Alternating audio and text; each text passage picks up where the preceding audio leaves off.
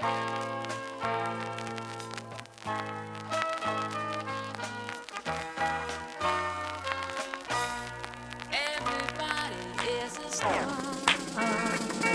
uh, uh, uh.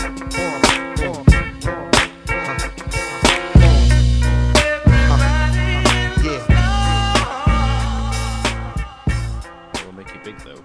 Ooh. So you can see my chin, something no one has seen for years. A decade? I met a met a contractor today who I went to uni with, and obviously he knew me at, at uni when I only had like when it was like this, stubbly, Right.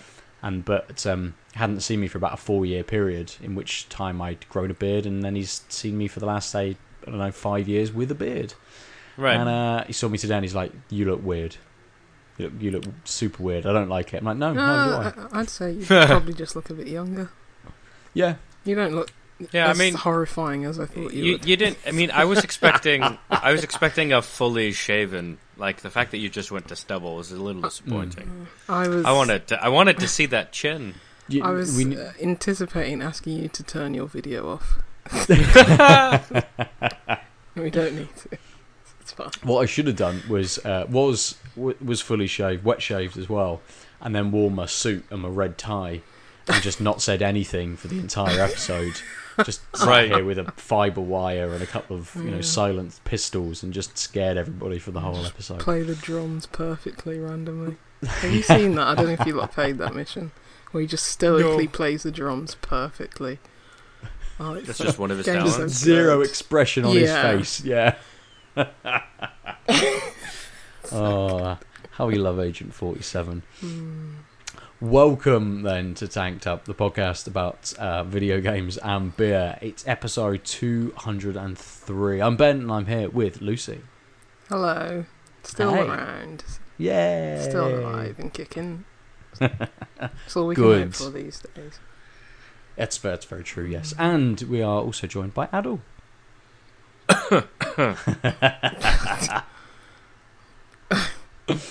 uh, you've got to make- Hackest, is joke, but joke is also a hack. Yep. Um, yeah.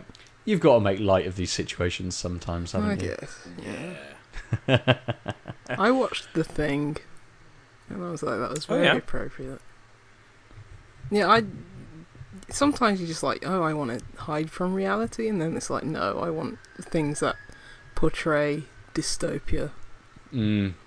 So, I can We're all imagine a lot of people have been playing the Division Two yeah. and uh, you know Metro Exodus and those sorts of things Yeah. recently, just to get in the mood. Mhm. Or like the the Plague Inc. Um, mobile game. Uh, yes, Yeah, I played that years ago. And apparently, was it was alright. like, yeah, I, I enjoyed the little bit I played for it, but I couldn't imagine playing that now because when you, y y- look at that world map and see how things It's spread like this so is just the quickly, news. yeah, Yeah. and it's just like mm, I just wiped out humanity in the space of seventeen days, and it's like, mm, Yeah. no. that's a bit little too, too real. real. Yeah, that's a bit Yeah. too real. I think if I'm, I, I don't think I'm making this up. I'm pretty sure Plague Inc. was removed from the Steam store in China It was, yeah. when this kind of all kicked off. And you can you can understand why, Yeah. can you? I think it was the top selling game over there for, a, for like a few days, and because yeah, it, you know, one of the viruses on that game is coronavirus. So Mm. yeah, and then the devs had to say, "Don't look at our game for advice." You know, go to the WHO. so- Yeah, this is yeah. this It's just a, not it's just a game. It's you know, it's somewhat factual, but it is just a game. So Yeah, absolutely. Oh, let's drink some beers and forget about all this shit. Aadil, yeah. Boy, what you what you drinking first this week? ah, I have picked from my haul of beers from the bottle shop, um, something with a green label because we are recording on St. Patrick's Day, Ah, yes. which I think everyone has forgotten because it's really just self isolation day. Yep. Um, it's uh, also also because it. Well, you'll see. So it's the Moor uh, berry Sarek do it together Mm. mango tea pale ale. It is a 5.2% pale ale, and it has tea from the Canton Tea Company. So it's still topical Nice. because it's got Chinese ingredients. What's the date on that can? Oh, last week? No. uh, I don't actually know. There it is. If if there is Uh, one, I can't remember with more if they have. Um, They do, but it's the best before date, and I don't know if it, if it's six months. It's um, 30th day of the fifth month, so Okay. that would put it made. What? Um, in the autumn, Four months point. ago? Yeah, uh, five yeah. Plus the ingredients would have come over a long time before Mhm, that. mhm. It's and uh, that beer has been knocking around for uh, a little while. Saw it, yeah, definitely last year. Um, alcohol and fermentation will kill everything. So you know. Yes, Yeah. Mm. as long as you are seventy percent alcohol, you'll be fine. Um, oh, my body is. Don't worry about that. I think my balance is off. I think I'm seventy percent coffee, thirty percent beer, so I, I need to tip it the other way. Uh, Lucy, what are you drinking? Mm. I'm going to be drinking a beer from Beavertown, and it is an India Pale Lager. It is from, I guess, their latest series where uh, they're going through all the planets. Um, this is called Venus IPL. So they've got, you know, Mercury, Venus, Earth, Mm. Mars, all that. Um, all different styles, I believe, and this one's it. Uh, India Pale Lager. It's five percent. Doesn't really give any flavour text, so don't exactly know what hops are in it, but but yeah. Uh, I mean, I don't know what the distinction between just a lager and a Oh. India Pale Lager is. Maybe they, you know, want more hops in it or something like that. Who knows? Probably. Yeah, I we've, mean- we've had a few between us, haven't we? Now And they've Mm. always seemed maybe just a little more. I don't know, a little more full, perhaps a little more full body, not quite Yeah. sort of uh, as as crisp as a lager, or they're or they're super lagery, but just with a bit of a bite, a bit more bitter. Yeah, Um, because I mean, I don't know how it's fermented. I, I guess it's fermented like a lager rather than mm. a pale ale. So who knows? They, they didn't really give any information on the can, but it's. I picked it up especially because it's um, it says brewed with our friends at Glasshouse, who are a Birmingham-based Yeah. brewery, who I enjoy their beers very much. Nice, they make some good beers. Do you know much about the the series? No, Is it all collaborations? I th- I believe it's all collaborations, Hmm. yeah, but outside of that, no, don't know. Maybe they just fancied a few collabs and they're like, yeah. what, what are seven? How many planets are there now minus Pluto? Eight. Eight. Eight collabs, and like, what what what's eight? What goes into eight? Planets, and uh, maybe they just decided it that way. I don't know. They'll probably have more information on their website or something. Yeah, absolutely. Mm. It's like we've already done seven deadly sins. Let's do eight planets, whatever. Seems reasonable. Mm. Cool. Right, I am going to crack into um, a new brewery. This is uh, Southbrew Co. Confidence is a preference. Uh, double dry hopped IPA, six point five percent. Uh, They don't have sort of any flavour text or anything. But it does give me ingredients. Uh, it says the hops are Citra, Idaho Seven, and Magnum. The yeast is London Fog, and the malts are Best Ale Malt, Naked Oats, Wheat Malt, and Dextrin Malt. Um, these guys are from East Sussex. Hmm. Is BN a Brighton postcode? I think it probably is, isn't it? Everyone seems to be brewing in Brighton, these Brighton. days. Bournemouth, I don't know. Yeah, somewhere around there, isn't it? Yeah. um, it does. It, it gives a, a best before date, which isn't until uh, September. So hopefully this is pretty pretty fresh. Um, I saw them in the bottle shop last week and didn't pick them up, and then did in my latest visit um, after seeing a couple of really good reviews on things Mm. like Instagram and stuff like that. So I thought I'd try it out. Good stuff. While I open and pour and get it ready, Aadil, we'll come back to you. You've had two Yeah. minutes to have a look. Yeah, so I forgot to say that it is um, flavor Texas passion is the least you can give. Mm. I agree. Uh, it smells. It smells mildly mango. no, I mean compassion. Sorry, yes. Oh yes. Oh. Yeah, yeah, that's the Yeah. one.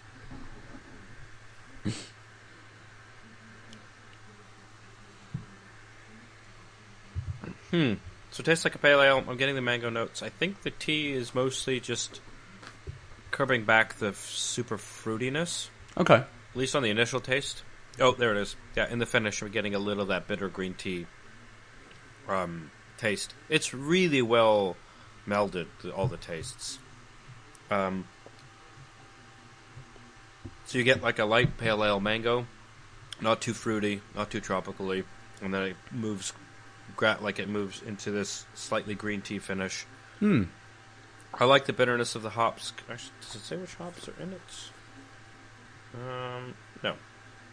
It says Hopfen, and that's because I'm reading the wrong ingredient uh, language, but that's okay. Um, yeah, uh, it's a little dry at the end. I was kind of hoping for a little more finish, a longer finish. hmm Um, sort of, it leaves really light, and sort of, it's mostly like a bit of that. You know, when you have some strong green tea, it kind of there's this like light coating of your mouth that sort of lingers afterwards. You get this like green tea. It's not really the taste, but that's that lingering. So there's a bit of that, but not that strong. But that's the primary sort of finish. But overall, like I'm surprised at how well the mango and the tea um, sort of move, like the, the tastes interact, and they just sort of fluidly switch. You're like, oh wait, now it's tea, versus like there's the mango part, there's the tea part. It it really does um, smoothly transition. That's it's good. really easy to drink. I'm worried I will drink it very quickly and need my second beer before everyone else. and it's it, as it's a more. It's only a three thirty uh, can, isn't it? yeah. Mm. Don't worry, Dangerous I'm right when there that with little. you with the free thirties Uh, and the very easy drinking. mm. How is it, Lucy? It's good. All right, moving on. yeah. Next, uh, it's you. You can see why it's called a IPL because you are getting that those kind of estery flavors that you get from like a lager, Mm. and that it's a wet finish, but it's still got that crispness to it. It's really refreshing. Um, Hmm. I mean, it looks like a lager. It's, it's you know practically see through, just a bit of haze, and it's um, very light straw coloured. Um, put a nice, probably about two finger, like very white head, so it looks like a lager basically. But yeah, it's it's it's got that fruitiness that you wouldn't really associate with a lager. It, it's got that at the Mm. start of the taste, and then it gives way to those like estery, like kind of banana clovey kind of Hmm. flavors. So it, it, I think it balances it well. I, I there's still a you know what is the distinction between just a lager and a you know India Pale Lager? Maybe it's that fruitiness at the start, but Mm.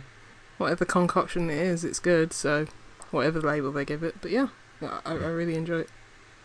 It's good. I mean, I had Beavertown, they still make good beers regardless. Yeah. Glasshouse, you know, propping propping up, you know, Beavertown. It's like it's going to be a good beer. So Yeah, and it's, it. it's it's always good to see, um, you know, even with sort of like Beavertown's buyout and stuff, and everyone yeah, or a lot of people kind of uh, moving away from them. It's good to see uh, others working with them still, Mm. and and still keeping them as part of you know as, as the community. 'Cause Beavertown are massive, and Mm. have been for a, a long time, very sort of uh, driving in the world of kind of craft beer yeah, um, and, and pushing beers and stuff out there for, for more people to have. So yeah, really good that people are still working with them and Yeah. that they're still producing you know excellent beers. That, that, Yeah, quality doesn't seem stalwart, to yeah, have disappeared at all. Mm. yeah. They're stalwart in the you know beer scene, no matter what. So yeah, it's got that really nice softness and lightness that I associate with a lot of Glasshouse's beers. Um, Mm. It hasn't got that like, yeah, I'd say harshness of a lager. Like, um, it's like, oh yeah, this is very fizzy. The water's very harsh. You know, it, it, I have to Mm. sip it, sip on it slowly. This is, it goes down really easily. So, as I say, Aadil, I'm right there with you for second beer in five minutes. So, Excellent. Yeah. Well, even though mine's a 440 mil, I might join you as well because this is very, very easy. Um, it would be interesting to know what they've um, what they dry hopped this uh, with. I know they said it had Citra, Idaho 7, and Magnum in it, but the nose came out as soon as I cracked the can, nice and strong. And it's it's it's sort of tropical fruits, but with a sweetness to it. So it's got that kind of even in the nose you can tell it's kind of got that little bit of creaminess that idaho 7 kicking in with that kind of creamy coconutty sort of flavor that it brings to things. And in the flavor it doesn't quite punch you with that sweetness as, as, as there is within the nose. That's dialed back just that little bit to give something a lot softer um, and it's still it's still nice and fruity. There is still an element of that creamy, sort of coconutty nature to it as well. Mm-hmm. But it almost feels like there's sort of very soft stone fruit in there as well. Just kind of middling things. Maybe I don't know whether it's the combination of maybe something like mango and coconut together, but it's almost feeling a little bit sort of apricotty. Uh, you don't often get that sort of flavour. You know, we might sort of see a bit more peach and things like that, but um, you know, a bit of apricot in there as well. Um, but it's so so easy. It's again, my my camera is doing the things it did last year, last year, last week. Um, it might have done it last year as well. Who knows? It feels But- like a year since last week. Really, to me, it has feels like it just happened. I feel like the week went. Yeah, to be fair, we did record later last week, didn't we? So it hasn't been that long. Um, but uh, um, it is a little more orange than the camera is is showing you. Uh, but I expected maybe just a bit of uh, uh, bitterness in there as well, and there is a very light amount of that towards the end. But actually, just that soft fruit, creamy flavour just is able to disappear by itself. Uh,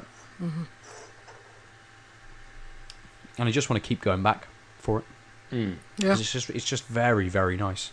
yeah. The same with mine. It's like it, it satiates you. It's like it hasn't Mm. got a dry finish or anything, but it's like yes, it's nice. You, you still got that like mouth coating, like butteriness, but it's like Yeah. no, I still want more. I brought three beers just in case because it is the end of the Oh. I s- world. I stupidly To be fair. bring three bears. bears. Three bears. Well, Goldilocks. yeah. Uh, well, actually, that's not true because I have uh, a couple of the beers I bought. I didn't actually take downstairs, Mm. and uh, they don't need to be that cold. ooh. Well, I do The have end of another in world, the fridge. People, we can just crack open yes. eight. But then I'll have we'll to no, start 'cause then I'll live have to go back out point after the tomorrow. sixth one. Yeah. Then at seven o'clock in the morning, when we all realise that we're we've rolled into another day, I don't think my computer's got out. enough memory for all of that. Absolutely not. So, um, I just want to kind of start this week.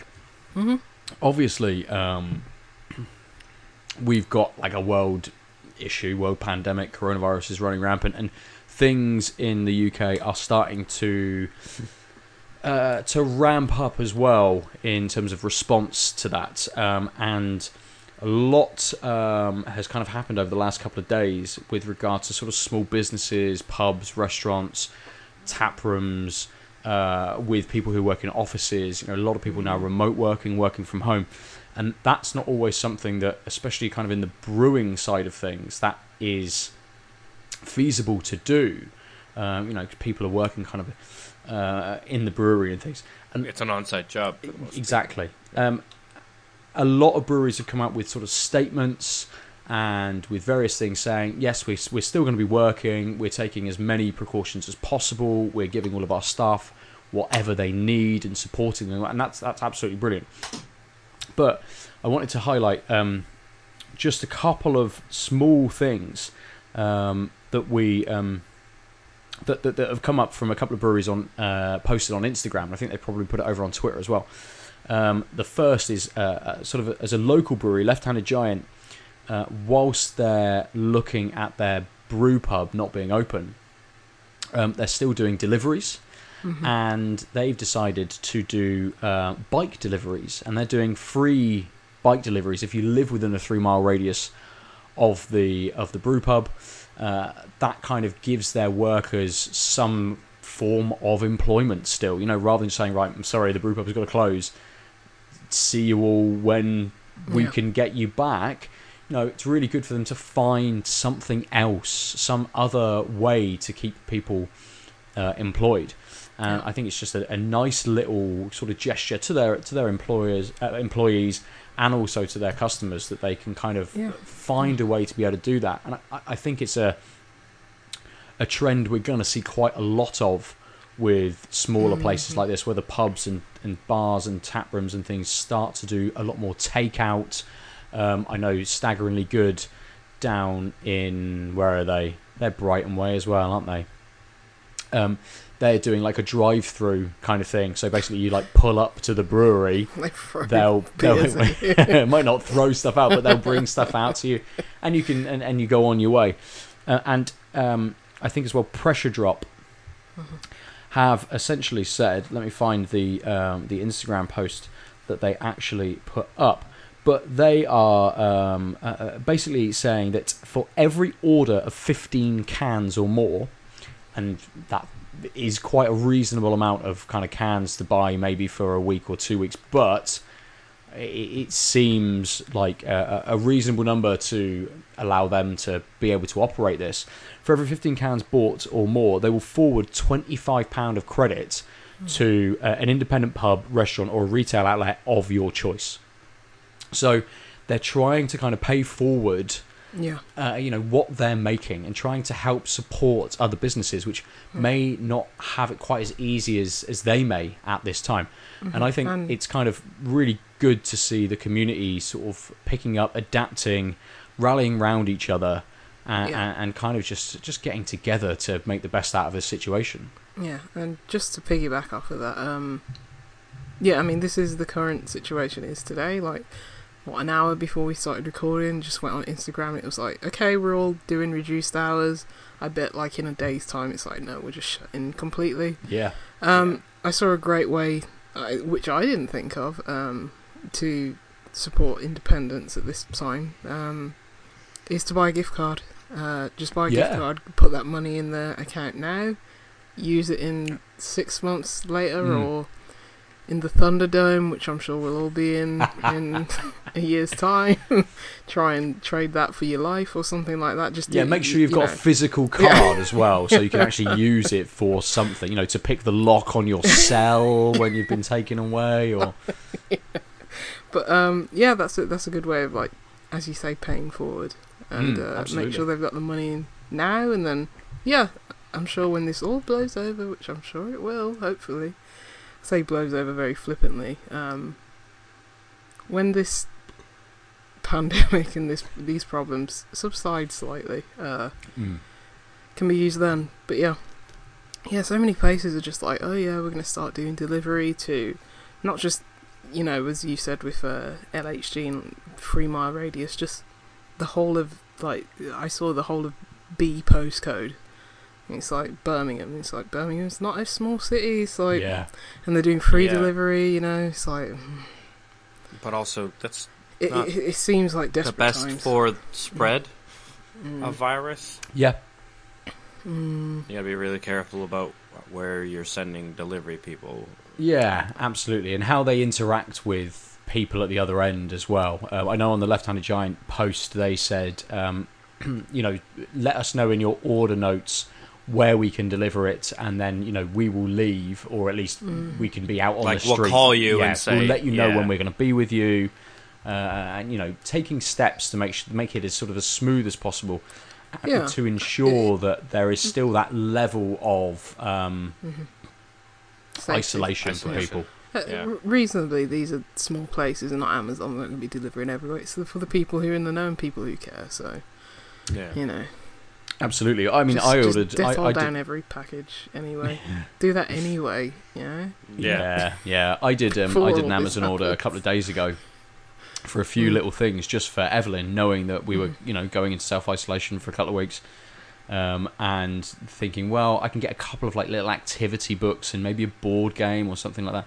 And the Amazon driver or delivery guy today knocked on the door, Mm. and as I opened the door, he was stood back as far as he possibly could with the Yeah. parcel outstretched towards me. And I kind of stood as far back as I could and took it from him. That's really funny. To be yeah. honest, they they used to throw that stuff over the you know like the, into Yeah, the gonna say, garden um, or in the bins. It's like, oh no, you've been given guidance to actually deliver properly. So Yeah, yes, yeah. I mean, this is the dystopian future I always wanted with no human contact, but you know, it's not it's not exactly under the. Uh, uh, Yeah, this isn't quite how you envisioned it. no. I was hoping everything would just be like this anyway. Yeah. Mm. Like drop it on my front doorstep, please. You know. Usually, I, I I- would be like, yes, hello. You know, I'm not. gonna Yeah, just give a cursory like- nod. But but yeah, but it's like, hmm. Now we can go all the way. Otherwise, I would have just been like, if there was the option to like, you know, oh no, just leave it on the front doorstep. I would never do that because I just think that's rude. But Yeah, now that we have an excuse to do it, I think it's brilliant. but just drop it on the doorstep, knock on the door, and step back into the street, or you know, a meter away.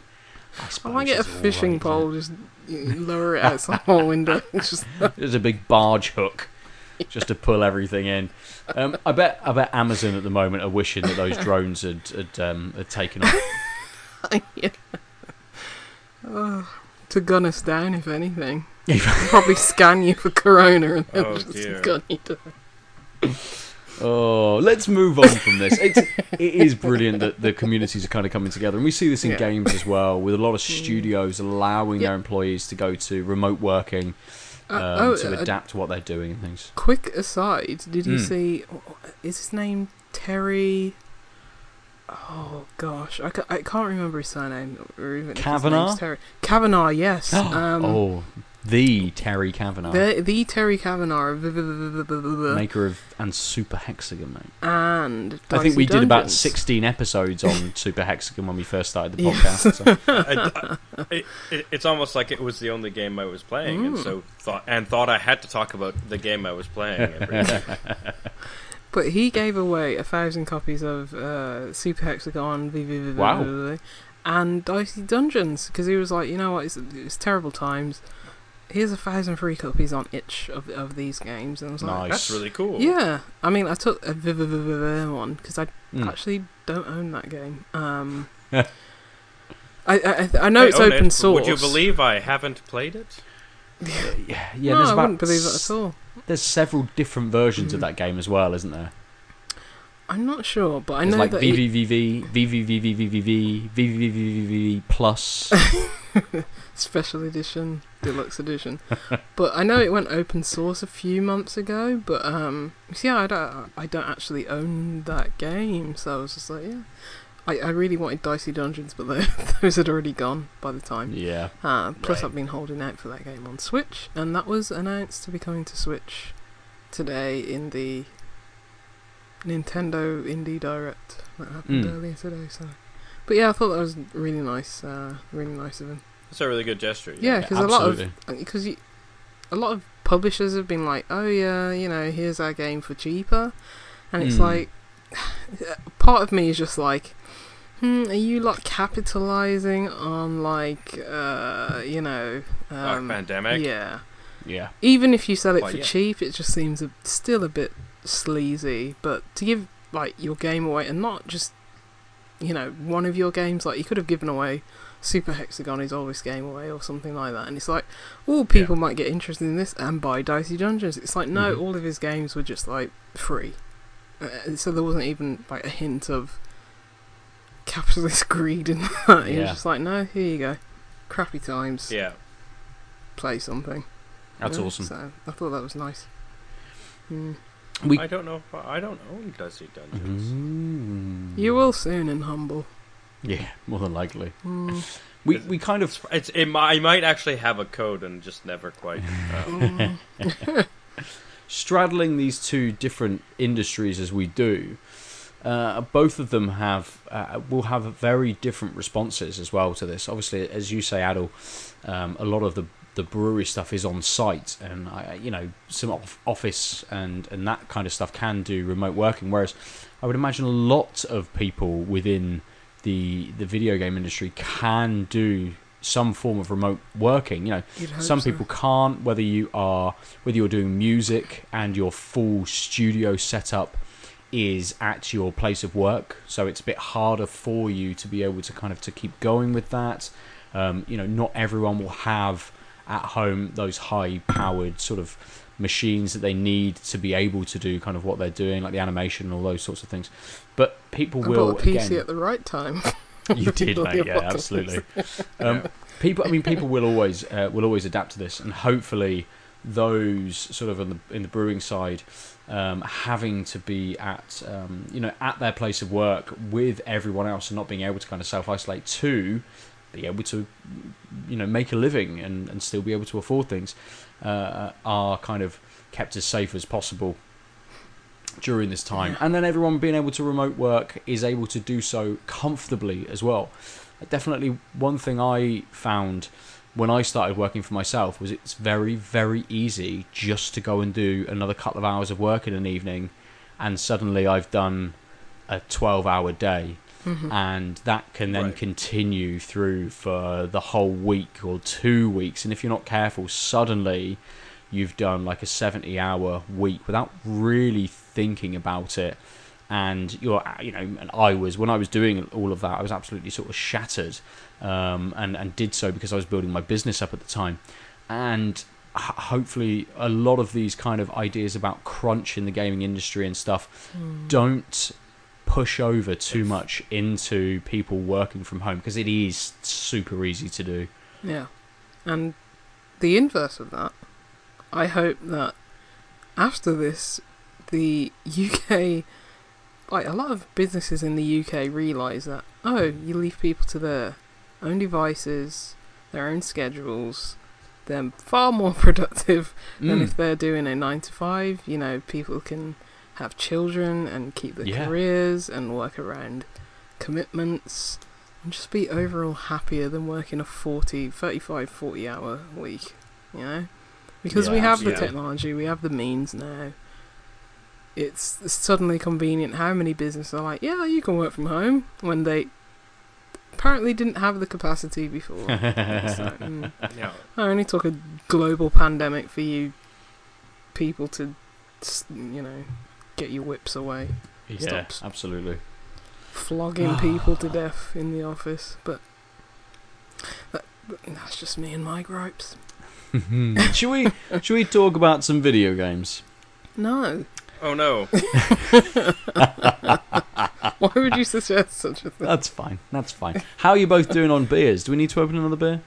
Yes. Uh, yeah. I, I did. I did actually play. I've played a couple mobile games Ooh. Oh my god. that I forgot about until I said, "Oh no." What did you play? Well, let's let's let's open beers? some let's open some beers and let you Oh, take sorry, a look sorry, at I your. couldn't contain my excitement whenever Aadil said he actually played a game. Yeah. I It's mean, like- the sad thing is they're very similar, and I may have talked Mm. about one of them years ago. It's ago. like the lunar eclipse. um, yeah. Well, so I picked another green beer.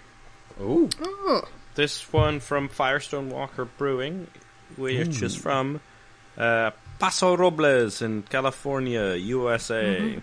haven't had one Say of their five beers point- in ages. No, I haven't. Yeah. Uh, 5.9% um, IPA. It's uh, it's the Luponic Distortion, their IPA series number 13. Oh, I, It has sorry. Carry on. I shouldn't interrupt. flavors through hops, uh, hints of pina colada, key lime, and nectarine.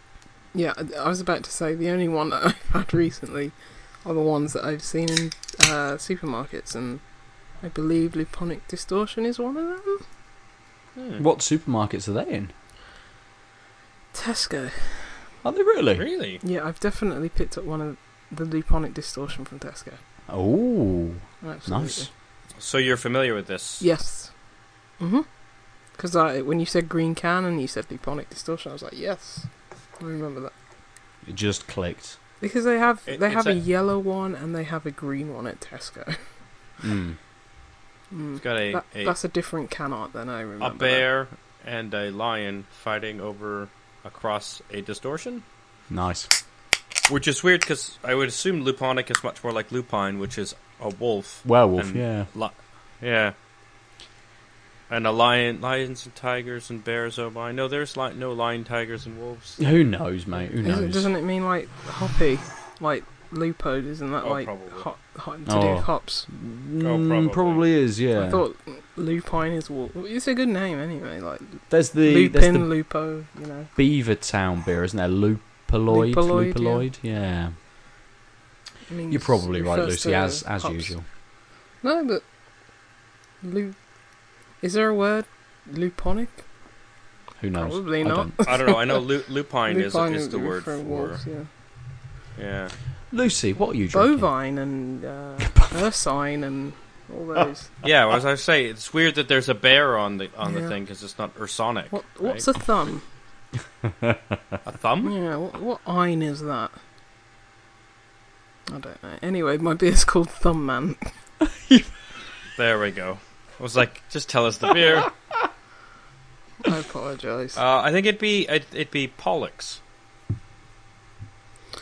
And this is your Doctor Pollux. I think Not we the went. fish. You asked. Yeah, I did ask. don't ask a Don't stupid fucking look at question me if like you didn't stupid. ask. Uh, and it's from Pomona Island, which we've had uh, a few of their beers uh, between Yeah. me and you, Oh, yeah. Dill, on, on on the podcast. Yeah. Um, it is a pale, and Looks more like a can to me. it is. It's a pale coloured can because it's yellow. Uh, Mm. and it says on the back, "He's back, the man, the legend, the thumb, an opposable, an unopposable combo of cryo, amarillo, chinook, and mosaic make this double dry hop pale, unlike our Eponius hero, delicious, deliciously chinable, What? What? Chinable." Anyway, but take your time and savour the juicy mouthfeel and resinous hop profile, fermented with London fog. Yeah, this is from Pomona Island in Salford. Yeah, as it said, uh, Chinook and Mosaic and Cryo Amarillo. So, yeah, it is a 440 can and it is 5.6%. Lovely. the illustration is at uh, Mako Design, and it is just a picture of Mm. a thumb. It, it, it looks like Ben. Ollie, I think you need to erase Ben it up. Ben doesn't have a out of- beard anymore. Can, can you raise it up? It oh yeah, like it's totally thumb. Ben. Yeah. How's it? Hang on. There we go. Yeah, there we go. Screenshot that. Oh, right. I've cracked my beer. I'm going to pour it.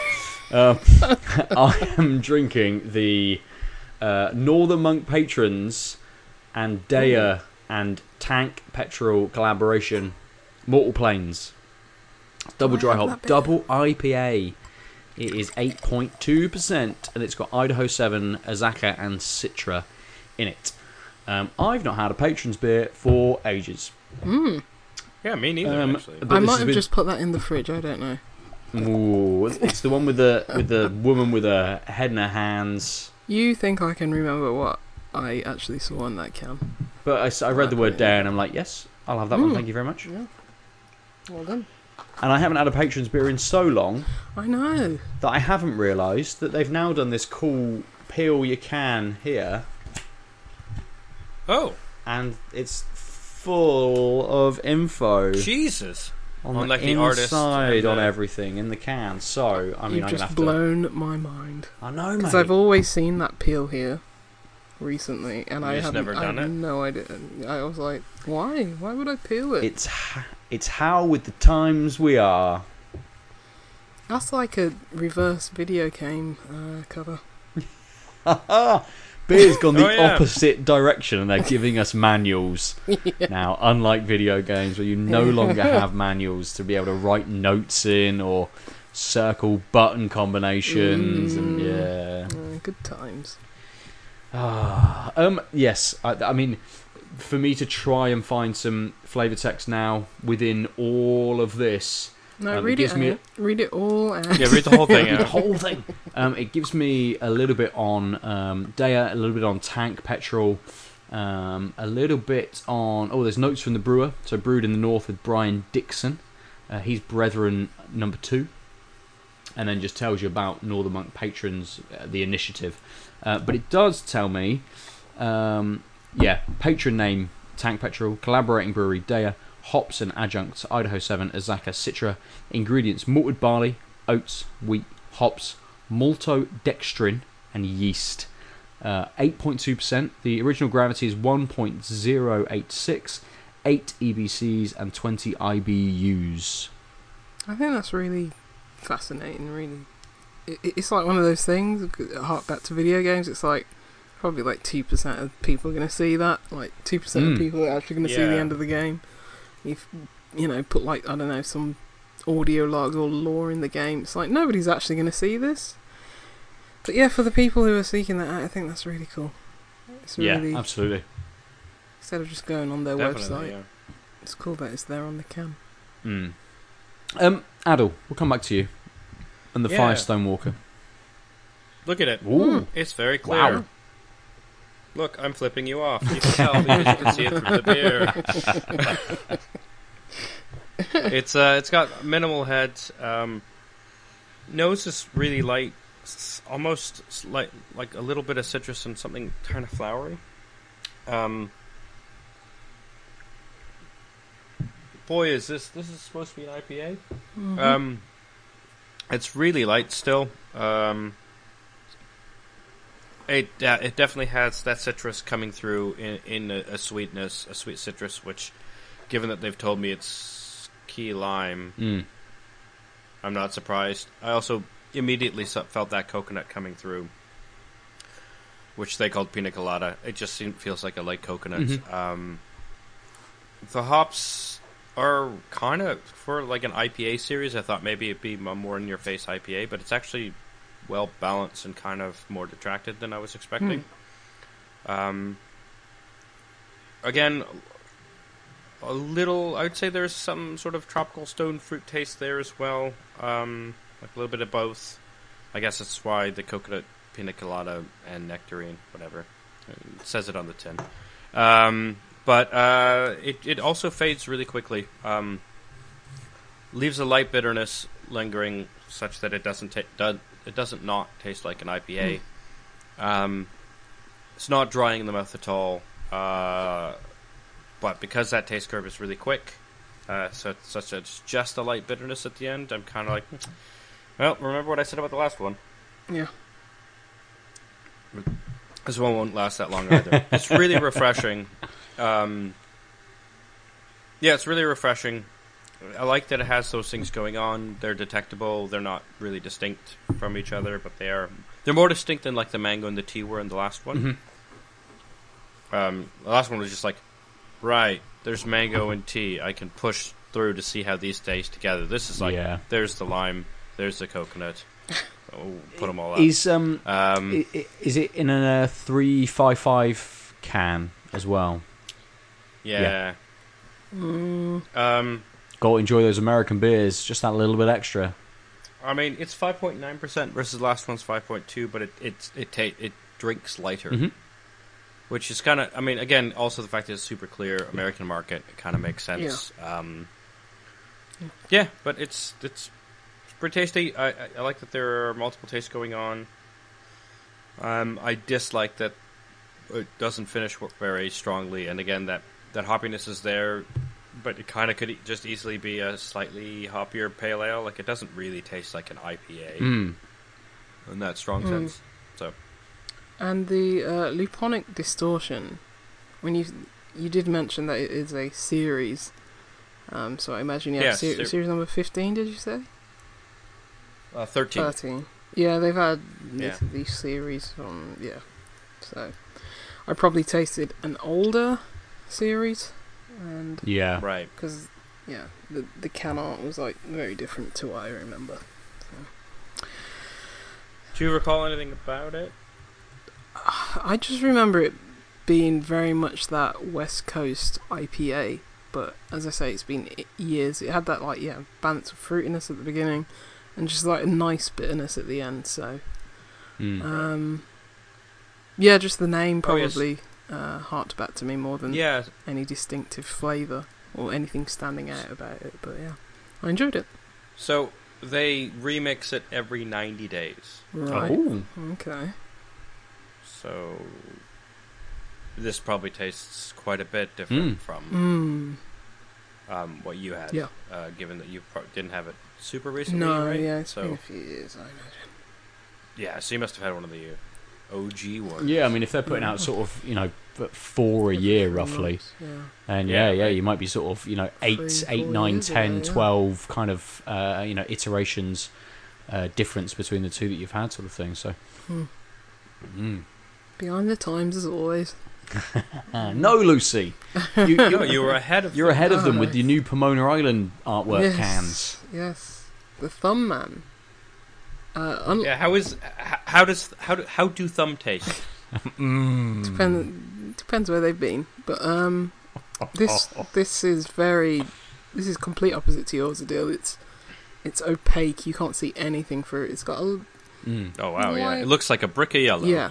It's um probably a bit lighter from where you're coming from, but it's very looks orange from where I'm I'm Hmm. at. Um, but yeah, it didn't really pull much of a head. Uh, but yeah, it's got a nice, nice light citrusy smell. That's really nice. It's very subtle, but mm, you can smell like orange peel though. If you give it a deep enough whiff, it's smelling. It's like it reminds me of like um, is it what what box of chocolates is it? Where you have that like orange licorice chocolate. I don't know because I don't eat any of them. I don't know. Fruit- is it one of fruit the Quality Street? Yeah, ones? Quality Street or something like that. Because fruit and chocolate is just a disgusting combination. Nobody should ever have it. but it smells like that.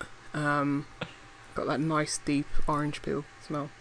And I assume you, you mean that unless it's like a raspberry chocolate stout or something. Yeah, that's fine because it's Yeah. a beer. It's not a Mm. chocolate. You're getting something out of the end of it. You're not just getting diabetes. Well, you are with beer as well, but anyway. you won't know it because you'll be drunk enough. But anyway.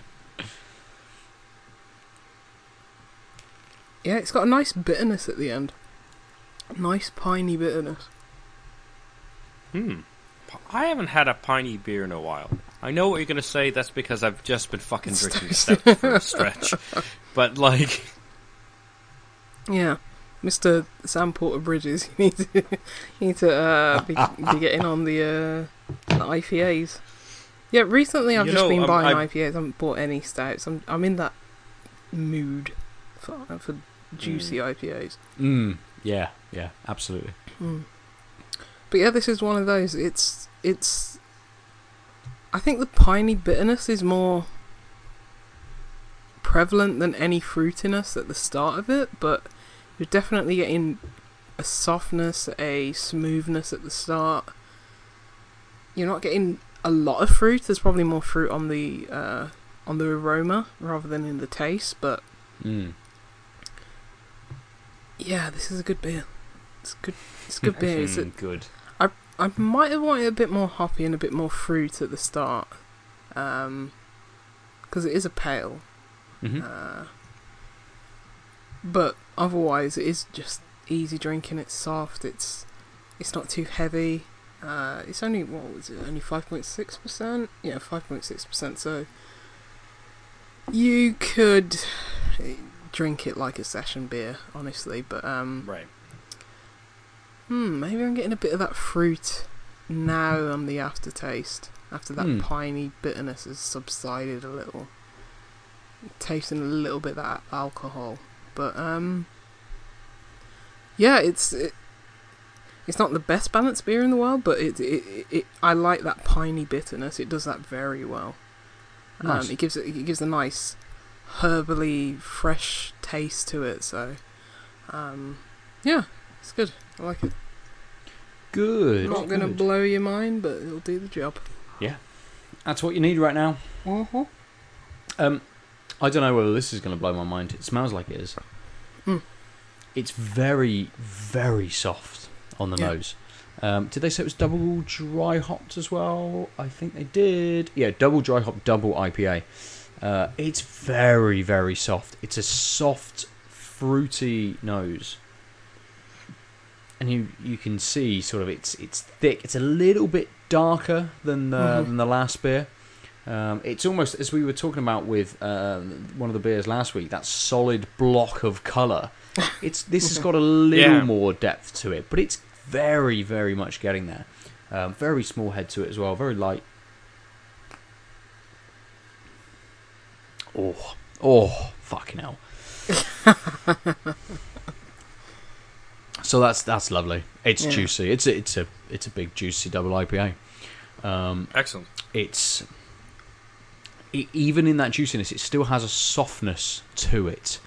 Um, again, I don't know. Um, both of the beers I've had so far have had Idaho Seven in. The previous beer, it was coming through a bit more. Uh, you were getting that, that coconut in there, getting a little bit of sweetness, getting a creaminess from it. This that isn't pushing through so much. It is not in, in, in mouthfeel and in body. Does have a creamy element to it, but I'd Mhm. imagine that's more of the malt build than um, than say like the Idaho Seven. But Yeah. it's super smooth. The fruit kind of bursts in your mouth straight away. And there's a lot of different, lot of different things going on there as well. A lot of very hard to pick out fruits, but it's all you know within the realms of tropical fruit. Mhm. Um, mm. I think that that coconut, it is peeking through, and it kind of is just lifting everything, so Mhm. everything sticks around maybe a little bit longer than it would do otherwise without that, perhaps. Um, and it just makes it a little bit more pronounced, all of that big fruity sort of flavour to it. But it's got a lovely, a lovely smooth, slightly viscous mouthfeel to it. Mm. It's super easy to drink. Absolutely. Mm. Mm. I've had another sip. I was going to say absolutely no idea that it's 8.2%, but Oh wow. it does. You can get that right at the end of the flavour. It starts to go just as I took a sip of, of of it. It had just crept in just before I swigged it, and now I know it's there. I am getting it a little bit, but it's really well masked, and it's Yeah. underneath kind of everything else. It's only because I'm looking for it to see if it is there Right. that I can kind of notice it a little bit more. Um, but it's it's so easy, super super easy. Mm. Problem with the day. Too many easy drinking beers. Mm. Yeah, I was gonna say. What So I when we all have to have a hard cut to go and get our um, beers, because I do have another beer in the fridge, um, so I I would do as have well. to disappear for it. That's fine. I'll But just that's fine. entertain the folks by also leaving and Yeah.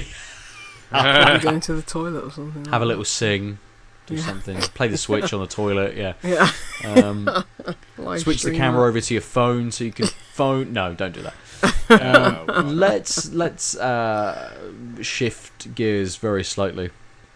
Lucy, I know you said you've got a few games to Hmm. talk about this week.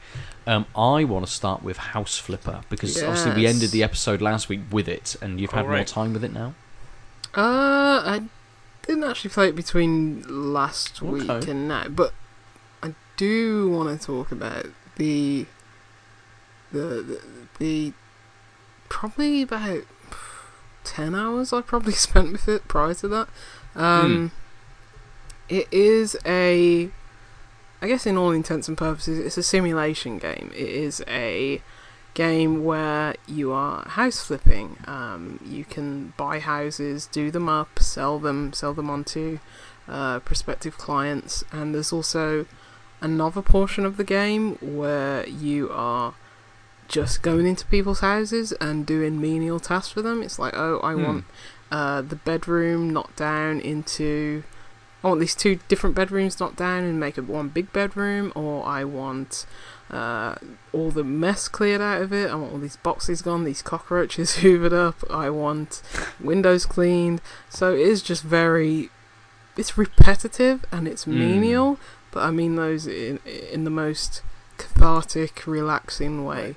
Um, it is something where it's just like, yep, I'm I'm gonna answer this email from this person who's like, yeah, can you just go clean out these boxes, these pizza boxes? Just go into the house, click a few buttons, job done, get paid, on to the next job. Um, it's very much a podcast game where it's like, I'm just gonna zone out, listen to something, and just uh, Mm. almost a clicker game where you're just clicking on this stuff and just just doing it. It's very low impact. There's there's not any confusing mechanics or systems. It's like a couple of buttons and you're done. Um, You you say that you're paid for these um, for these jobs. yeah. Is it is it like is it like my job where I'm paid and I just spend my money on food and, No, and, no. you know baby uh, Yeah. child's clothes and things like that, or is there something cool in the game to actually buy that you can enjoy? Ah, No, I, th- the most you can buy so is is like, my life. Yeah, uh, yes. The most you can buy is a new office, or um, which is in just another house. Because at the very start of the game, you're given this very uh, derelict, uh, you know, crappy house at the start, and it's like, there's your laptop. I didn't even clean up my own house. I just went straight to the laptop and started here are my jobs. Um, but once you get paid, that unlocks the other aspect of the game. It's like, okay, I'm going to buy houses. and It becomes more of a real estate game. It's like I'm going to buy Okay. houses, do them up, and sell them to prospective clients. Um, this certain family, uh, you, you you're, you're given like notes of like what this buyer wants. Okay, this buyer wants a big house. They want four bedrooms at least. They want um, an open living room. They want at least two TVs and stuff like that. So you can design. It's kind of like The Sims. You can design. Mhm. Um, it is a preset house. You're not building the like exterior of the house Okay. the actual fo- foundations. You can knock down like, um, you know, portions of the house. You can knock down like partitions between rooms and stuff like that, and add new ones. But it's not like it's not the overall view of The Sims like an isometric view. You yeah, you're not doing like a big loft extension or uh, No, like a two two yeah. story rear extension on the back for you know extra bedrooms and stuff. Yeah, it's not. It's not that in depth. Um, Mm. but you know, you're given the list of things of what this client wants, and it's like, okay, it's up for you, up to you to, you know, install those things. Like um, installing appliances, it's it's it, you. I think there's three levels of uh, difficulty that you can do in the options, but even on the hardest difficulty, it's not anything. It's not like uh, I don't know, car mechanic simulator 2012 or something like that, where you're Yeah. really getting into the nitty gritty. It's like left to your own devices. You have to know the ins and outs of an actual automobile. It's like no, here's here's the radiator. You you hold down R2 as we pan over to oh, it's gonna install this little duct or something like that. And it's like you're just literally holding down a button. Yeah. On the easiest setting Right. and on the hardest setting, it's not much more than that. You, you don't have to get into kind of um, you know like some of these more management um, like Mm. Factorio and stuff like that where you have to No. know where the flow of water is coming in and you have to hook the radiator up the correct way kind of thing. Yeah. It doesn't quite get at into that depth. No, okay. No, and, that, and that's the whole charm of the game. It's not meant to be taxing. It's not meant to be Mm. complicated. It's not meant to be for people who plumbers or you know carpenters or anything like that. It's not specialized in that way. It's very much you're living out the fantasy of just doing up houses, Yeah. and it's uh yeah, it's so relaxing. It's one of the most relaxing games I've ever played. It's like yeah, I'm just gonna Nice. do this stuff which would be awful in real life, hoovering up cockroaches, but it's just so cathartic. It's got like some real good ASMR like um, Ooh.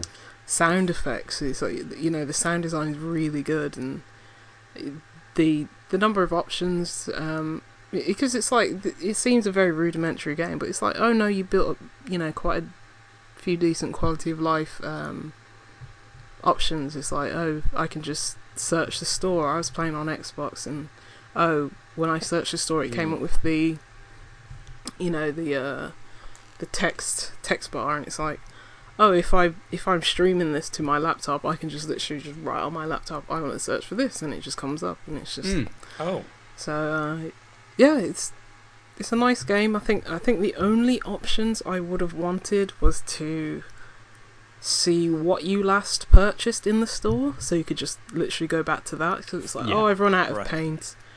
Now I have to search for this color paint again um, Mm. in the store. oh, Even though there's Yeah. a text bar and it's like I can just type it in quickly if I'm streaming it to my laptop or something like that. It's like but but if you're not, if you're I not, mean, yeah, exactly. You're gonna have to search through that and stuff. That's long, and it's it's weird, but they only have like one preset of like character. You only really see your arms in the game, but it's always some white dude's arms, and it's Is like it first person? It's first person. Oh right. But like when you're, you know, with a roller, Mm. it's like maybe you could have just added like I don't know, uh, sex options or different color Yeah, skins. something. Uh, Yeah, just a Uh, yeah, different swap. colours, different hair Yeah. colours on your arms. You d- you don't- you don't literally even need to introducing see your hair. skins. yeah, it's literally introducing skins. Um, but yeah, yeah. But other than that, yeah, it, it's didn't really So- want anything else from the game. Yeah, I mean, just uh, all of I looking through the negative reviews on Steam, Mm. and it's either it's just essays. Um, so I'm not going to bother reading people many. so who- of them. many, so many disgruntled architects playing this Well, no, I think game. the So- target so- audience for but- this would probably be like, oh, but wait, I thought this was in depth. Hmm. Yeah, Mm. so a lot of there's a lot of those, but also apparently the PC port is uh, really demanding. So a lot of people are talking about like 10 FPS or needing Oh, high wow. PC to run. So I think that's worth knowing uh, compared to Mm. the uh, Xboxers out I there. I mean the, I I mean it's really, I mean none of the textures or assets are very, you know, involved or anything. So it runs fine on Xbox. that's surprising. Yeah, Because I thought it was the Uh, the same other on thing that- PC. I didn't think anything was like. This is not a Red Dead Redemption looking game. yeah.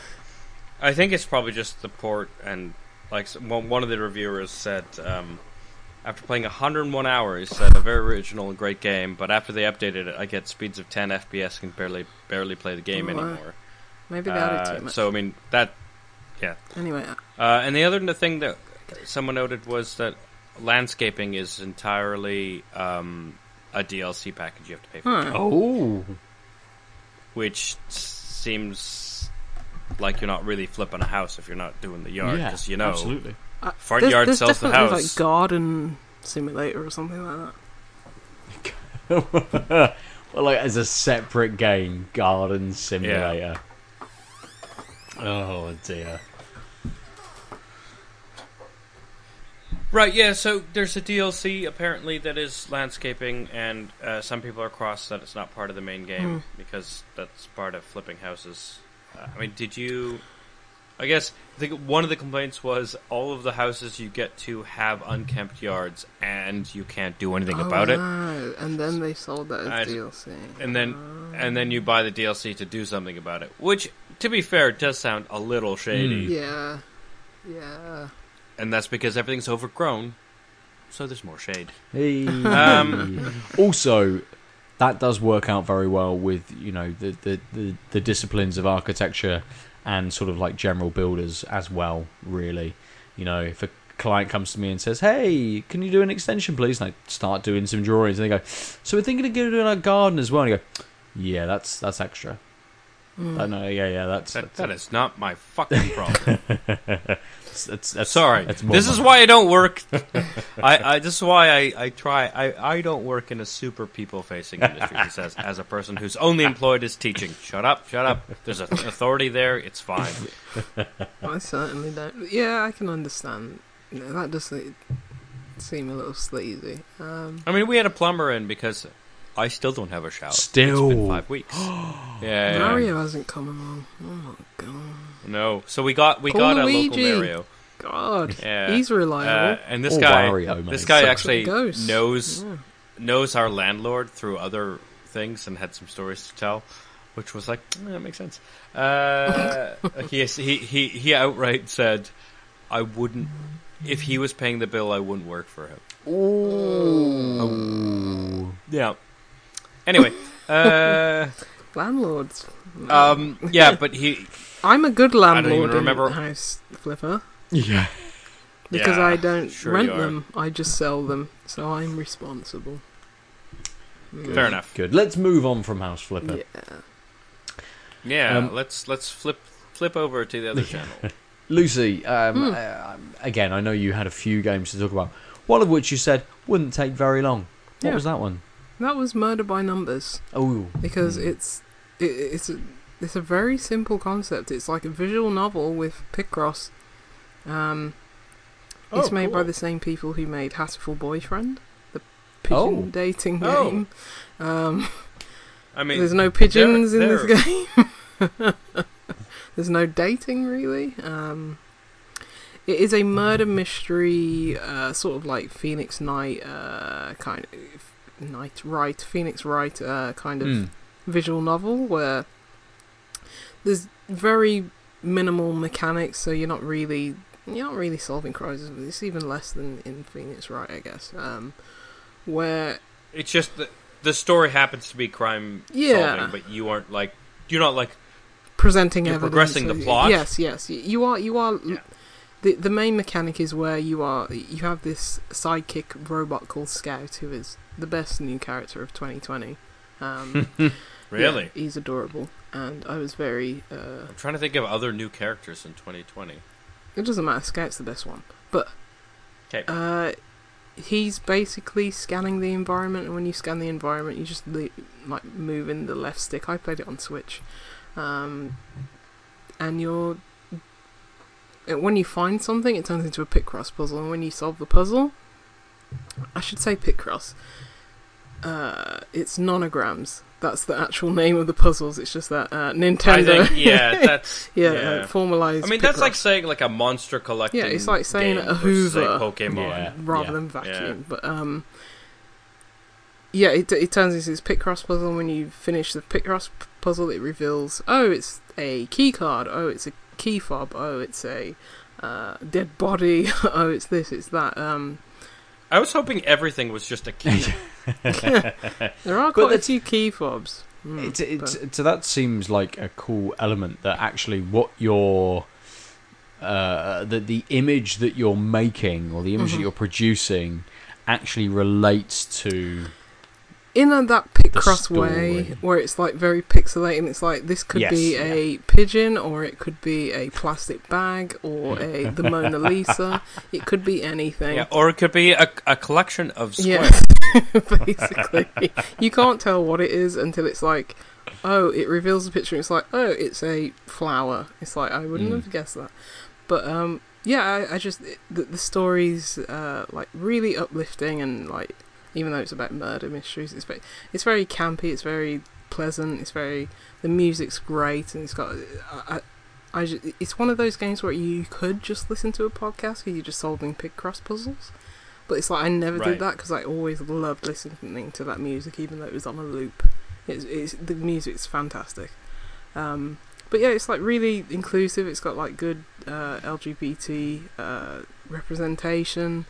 There's some stuff where it's like, yeah, it's just like, oh, there's been a uh, there's there's a big old stiletto shoe float that's been driven into this, you know, uh, drag club, and they're like, it, it's Mm. ridiculous, but they're like, oh, this could be a you know assault on a, you know, it could be a homophobic related assault, and it's just like, yeah, it, it just says those things. It's like.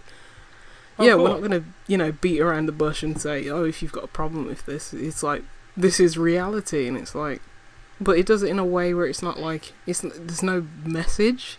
I think people think like, well, a lot of gamers think, "Oh, you're including women or people of other sexes or you know races." Hmm. Oh, there's an agenda. It's like no, this is just what the, it the is. agenda is yeah. The agenda is representation, Yes. pure and simple. Yes. And it's like they're not shying away from like, oh, it could be this, and it's like, but it's just like, oh no, yeah, that's just one of the realities of life, you know, and that's it. So it's got that good Yeah, representation. These people exist, and they there are crimes sometimes about them. So if a crime happens to one of them, we should consider whether it's a crime because of them, Exactly. like their identity. Yeah. Exactly. But um, I'm sure a lot of people will have issues with that, the capital G gamers. But uh, anyway, it's, yeah, it- it's got a good level of representation, which Good. is refreshing and nice. Mm. It's it's not like anything needs to be said about it. It's just like, yeah, that would be something that would happen in this world. You know, Absolutely. And There's that's a- that- you know, Right. there's the, one of the secondary characters is gay and overtly gay, and it's like, yeah, cool, done. That's it. Representation. Thank you. But Yeah. yeah, that's it really. But yeah, it's, that- it's that- really that- fun. That seems like the best kind of representation, really, doesn't Yeah. it? Like these people exist because Yes. they exist. We don't I need to make a fucking big deal out of it. They they they, they Yeah. are here. They are represented, and, and Yep. that's you know uh, sorry. Not make a big deal out of it in terms of us saying yes, this is good because of that. Well, I mean, you make don't- a big deal out Yeah, of it. you like, don't want to put a within the hat on the on yeah. it. Yeah, you don't want the game to be like, oh look, we're doing the You don't thing. want to signpost it in the yeah. same way yeah in the same way that like you what you don't like, people don't actually want like they want representation uh, for the protagonist. They're fine Mhm. with representation for the antagonist but really it's actually just look we're x percent of the population and it's Yeah. weird when a game that's supposed to take place in this world has zero percent. Like like it, actually what you, what you what people want is like more ancillary characters and the odd protagonist in the same way that ancillary char- characters and protagonists are white straight and male sometimes Exactly. it's like it And uh, i'm not saying you can you can just get away with only doing Yeah. that but like when you put a hat on it where it's like look we put a gay guy and then they have no real role except being the gay one you're like well no the point is they're a person who's integral to this Absolutely. game and its plot. yeah, exactly. yeah. and they happen to be gay like Exactly. Yeah. It's- yeah. It's like just very matter of fact. It's like this wo- this transgender woman like drag queen is like saying, explain to this poor robot like, yes, there you know there are different genders. He's like, why is it, why does everyone refer to me as a he? I'm a robot. They're just like, oh, oh that's well, it is a man's world, and it's just like, yeah, it's just very matter of fact, and it's Nice. it's nice to see, yeah. But yeah, it's Picross That's really cool. overall. Picross Yeah. is great. I but really it's enjoyed good. it. It's good that Mm. there's that central mechanic, which uh, you know is very, very simple, and it has this lovely, very Mm. well thought out, very well made wrapper Mm. around it. And I, I, the, the um the name sounded sort of familiar. And I did a quick um I did I did a quick Google, and um, Mhm. there's a Sandra film Bullock which is which not in y- y- yeah yeah um, it, Yeah. it wasn't that. So um, I uh, it's uh, published by the Irregular Corporation, Mhm. um, who I've just emailed about their game called Good Company, which looks really good as well. Oh, Mm. gonna have to follow up on that, see what that's about. Yeah, So I well, like it's Good like a Company. tycoon, uh, like a tycoon management game type Okay, thing. Yeah cool it's good. Um, so I will read. There are four Oh, negative no. reviews of, uh, a but let there's a hundred positive Oh, reviews. Wow. So yeah, so this is an excruciatingly great Mm. ratio for a small Mhm. game.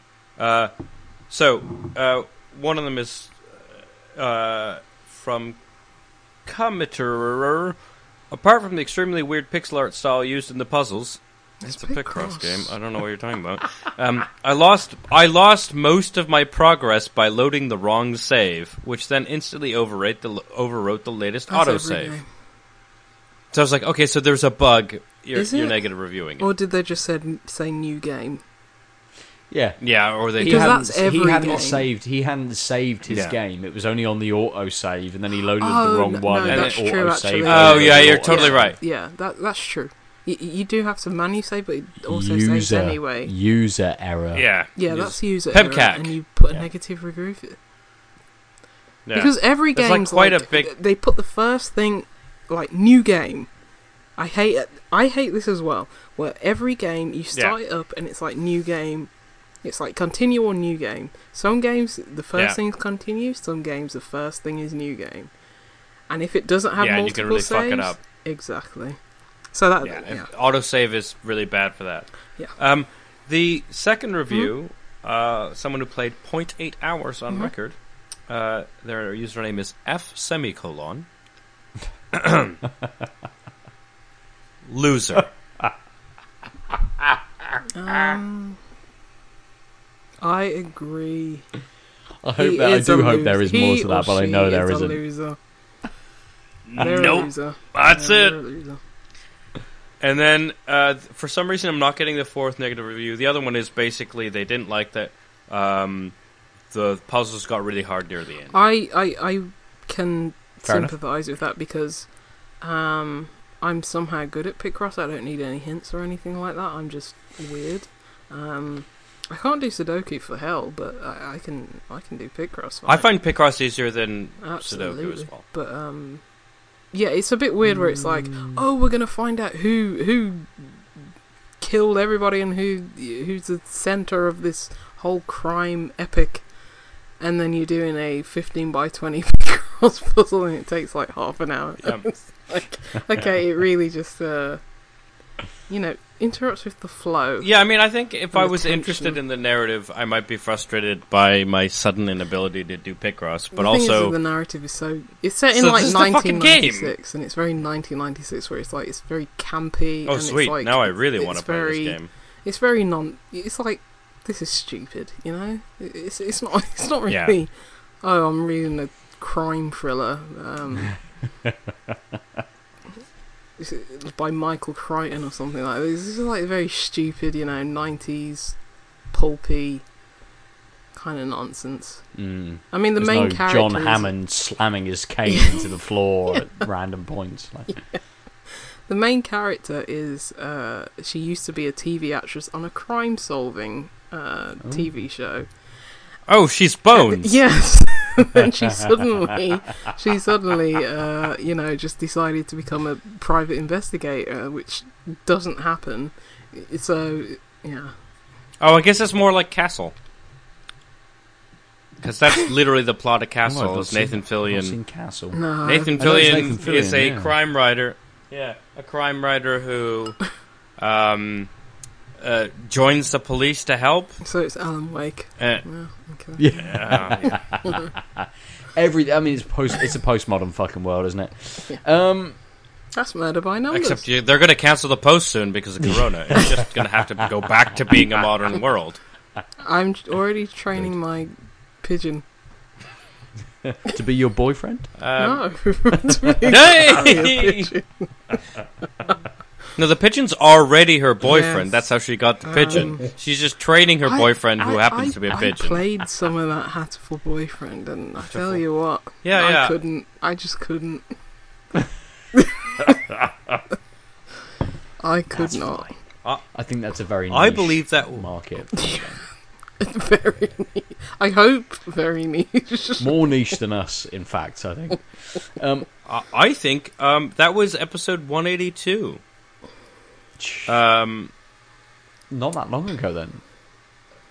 Who well, because we talked about- boyfriend? we talked about K. Well, we talked about KFC, Dating Oh, Simulator, yes, and yes, then yeah. and then you told us about your Hatoful thing. Uh, I that episode. Thanks, Ben. Great title. Entitled uh, "Finger Licking Good." sequel. No, was it really? Mm. Oh Yep. dear. Yeah. I'm gonna Good. miss KFC Solid. in the apocalypse. I tell you. Man, they have they have vegan They KFC do. now. Yes, they have vegan KFC. Um, that's I don't see definitely the the, point. start of the apocalypse. I mean, it's yeah. Yeah, this is. I mean, I I feel like the the avian flu was uh, God saw this coming. Imagine that. It's like you're rolling up to KFC Um, and they're like, "Oh, sorry, you only got falafel."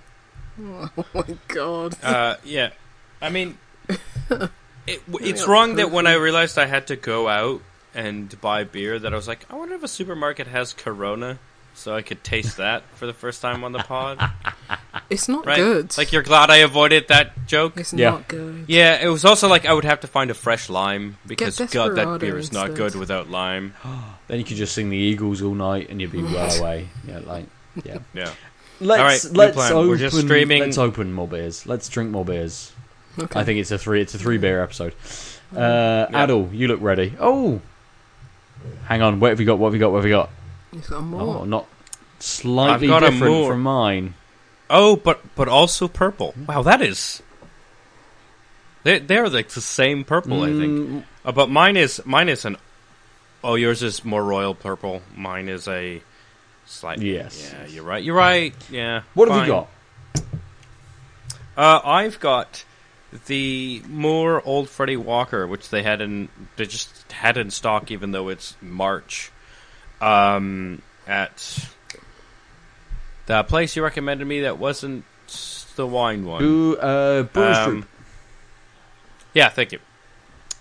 Uh, it is a 7.3% rich, dark, full, full-bodied old ale, reminiscent of liquid Christmas pudding, savored all year round.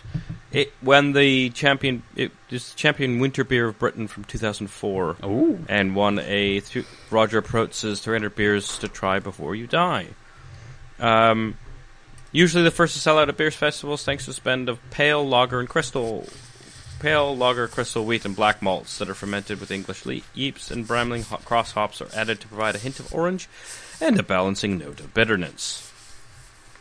That's not on the can. That's for, on Yeah. the website because it was like I knew this. I, I like I remember seeing something about this one, so I quick, did a quick Google. I'm like, oh, some people really like this. I'm glad. beer. I'm glad you've referenced a book that's called "So Many Beers to Drink Before Try You Before Die." You Die. yes.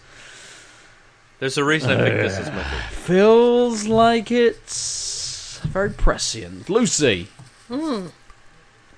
what's your? I see you wiping it down. What's your next Hell one? yeah. Um, Mm. You have to Wipe, wipe, your it beers down. down. Everybody This listening, con- wipe your beers down. Absolutely. yeah. I mean, I washed it before I put it in the fridge, but as I always do. But anyway, it is from the Beer Plus Art series. Um, I don't know how many of there have been, but this is number fourteen, and it's Pig Ears uh, Beer Limited and Lost Mm. and Grounded. It's a Vienna style lager, and it's five point two percent. Nice. Uh, it's got an old man on the beach, black and white on the can. Very wholesome. Um, and Is he going for a dip or has he come out of the sea? He's watching a TV, Oh. All Stars TV on the beach. I don't know how that works, but anyway. Um, it says plus Sam Davis, and it says Sam Sammy is the graphic designer behind Lost and Grounded Brewers. Uh, he works closely with the brewery to bring the brand to life, with inspiration coming from the great outdoor.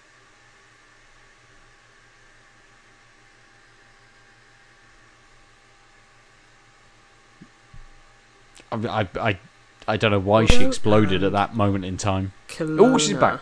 Which were then manipulated using a mixture of disciplines. So yeah, I, I'm guessing this is just put, you know, um, put in front of us there are the artists of the beers, which is a nice touch. Tasting notes: This Vienna style lager is smooth with biscuity malt notes, hopping with uh, U.S. Pacific crest.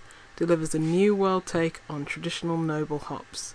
Floral, grassy, and piney in equal measure.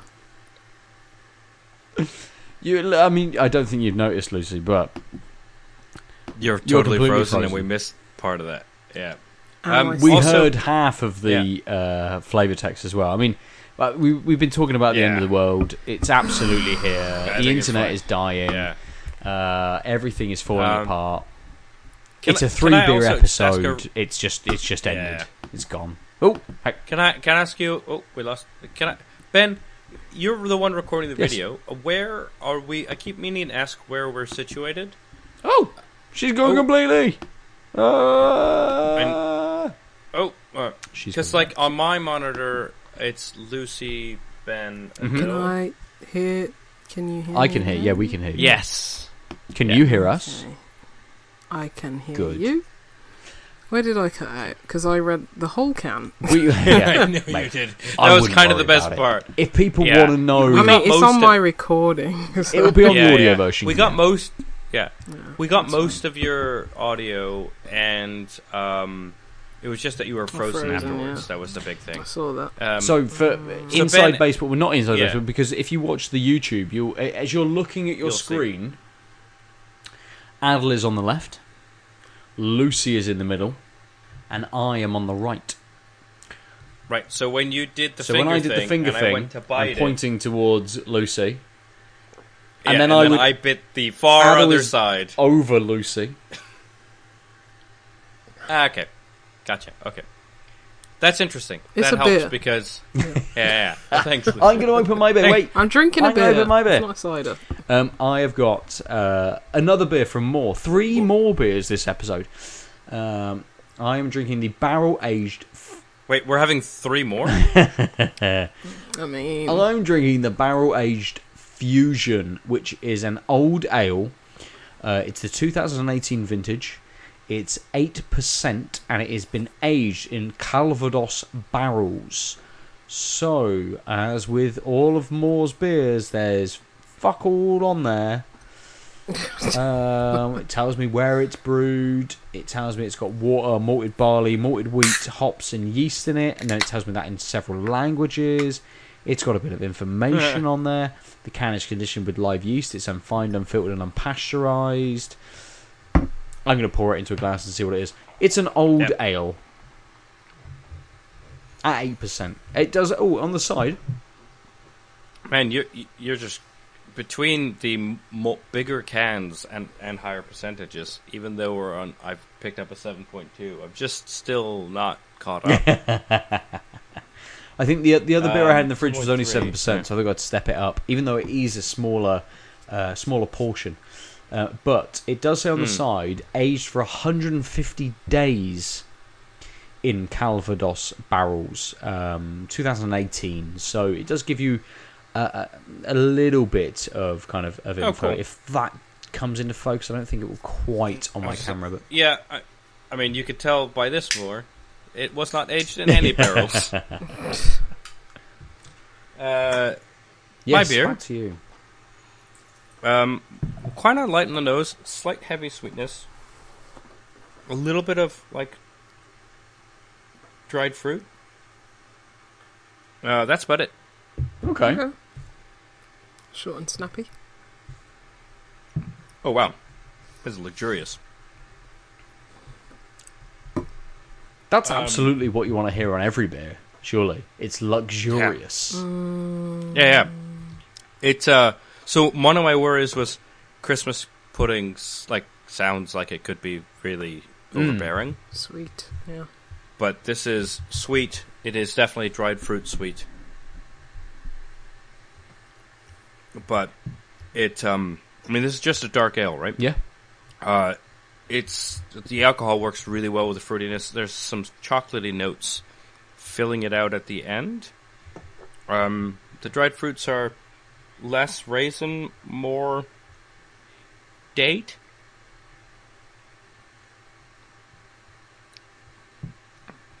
But it's kind of hard to tell because basically it's just because raisins tend to have this really spiky sweetness, Mm. and it, it doesn't have that.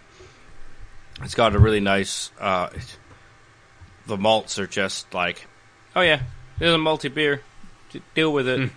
and then there's a bit of a chocolate, just a touch of a chocolatey finish, and then it's kind of sweet, which I think the higher alcohol content compared to the other beers I've been having.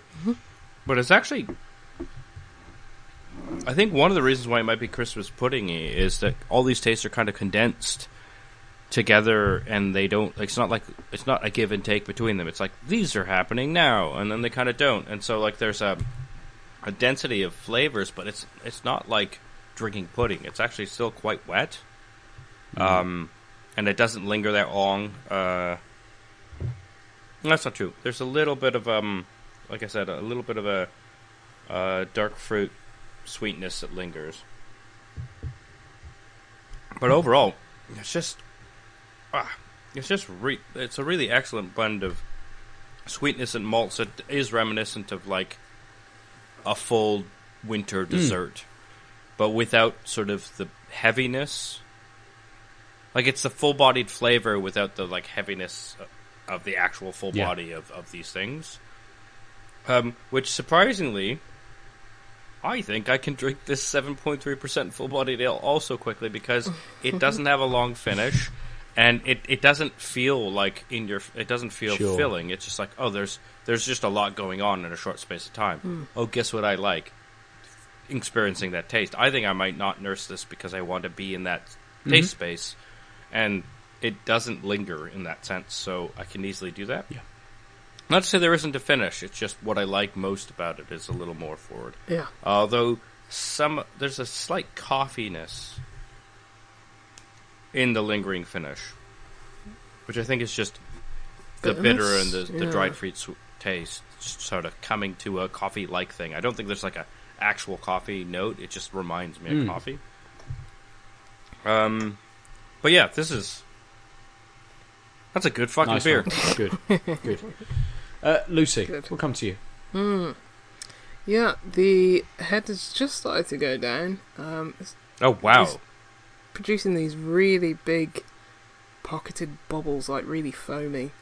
Um, it's darker than your average lager. Uh, almost looks like you know, like Belgian double. Yeah, it looks almost. like sort of bronzy. Yeah, Mm. definitely. Much darker and a bit browner, but uh, still giving off quite a bit of carbonation. You can see the bubbles. It's got that. Hmm. It's got a bit of a roasty smell to it. Um, probably, probably a bit more malty than the last lager than it had. Uh, probably on condition of it being an IPL, but yeah. Still getting that like slight buttery, roasty kind of aromas. Yeah, definitely more malty. Taste wise. Mm. Yeah, this tastes much more like a traditional lager. Mm. And just as soft and, and easy drinking, though. It's probably less crisp than the IPL that I had. It, it, it's Mm. got that very smooth, easy finish. You're not getting a lot of crispness to it, even though I can still see, you know, the bubbles and the carbonation. It's not, it's not gassy. It's not, it's not fizzy or anything like that. It's very soft. And this just literally just came out the fridge as well. Um, when we all were getting our third beers, so it's Right. it, it's at a cold enough temperature, so it's not like it's had time to sit and you know get less carbonated, less fizzy. So yeah, this is really nice, really easy drinking lager. You Nice. you're getting all those qualities of a lager as well. Um, probably a bit more deep and malty uh, than the IPL, but you're still getting that like kind of clove smell, that you know clove taste. It, it, it's it's not quite like a Belgian double or triple, but I mean it's not nearly as strong anyway. But you're definitely getting that kind of like Belgian yeasty kind of Mm. taste and aroma to it. It's really nice. Nice. Nice. This is good. Good. I mean, hold on. I Just remembered, it's a Vienna style lager. Oh, So- okay. Yeah, I see that. Yeah, from the Hmm. lagers that I've had from Austrian, which aren't too plenty, but I can see that. Yeah, it's good. Nice. It's very nice. Mm. Yeah, they've said floral, grassy, and piney. I think I'm probably getting more of the floral rather than the Mhm. grassy and the piney, but um, but yeah, it, it, Hmm. it's very good. Excellent. I really, if I could drink a lager, and if someone said, "Hand me a lager," it's like, yes, this this is everything that I want from a lager. But if you're not, if you're very much more into your ales rather than your lagers now, I think this would would convince you more so Mm. than the IPL because the IPL just very much. I think the fruit forwardness of the IPL is very much this is an IPA first, lager second, whereas this is very much a lager but not too in your face, Nice. not too harsh. So yeah, this is good. Good. Mm. I had to Google Calvados because I was unsure what Yeah. um, what Calvados was. Uh, no, Google, fuck off. My phone is now because I've just said the word Google. I'm trying to g- Google the Google I've just Isn't googled. Type of wine. No, it's uh, brandy. So Calvados Right. is an apple or pear brandy from Normandy in France, and you you absolutely get that on the nose. It's very very sweet. Uh, I mean, you could almost if you didn't uh, know what Calvados was, you could almost mistake it for a port. It's very close to that sort yes, of sweetness Yes, yes. and I I can I, can see that with I can see that with I it being like a pear or apple brandy, just having that extra little bit of uh, uh, of sweetness to it. But it's a lovely, lovely nose. It might have been in like a pear tart or something. Calvados pear or. I've definitely heard of Calvados, but yeah. Oh, Okay. oh, Mm. flavor wise, that nose is is pure. You know the the Calvados barrels. It's pure sweet.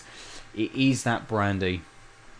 In the flavor, you're getting a a lovely woody smokiness to it.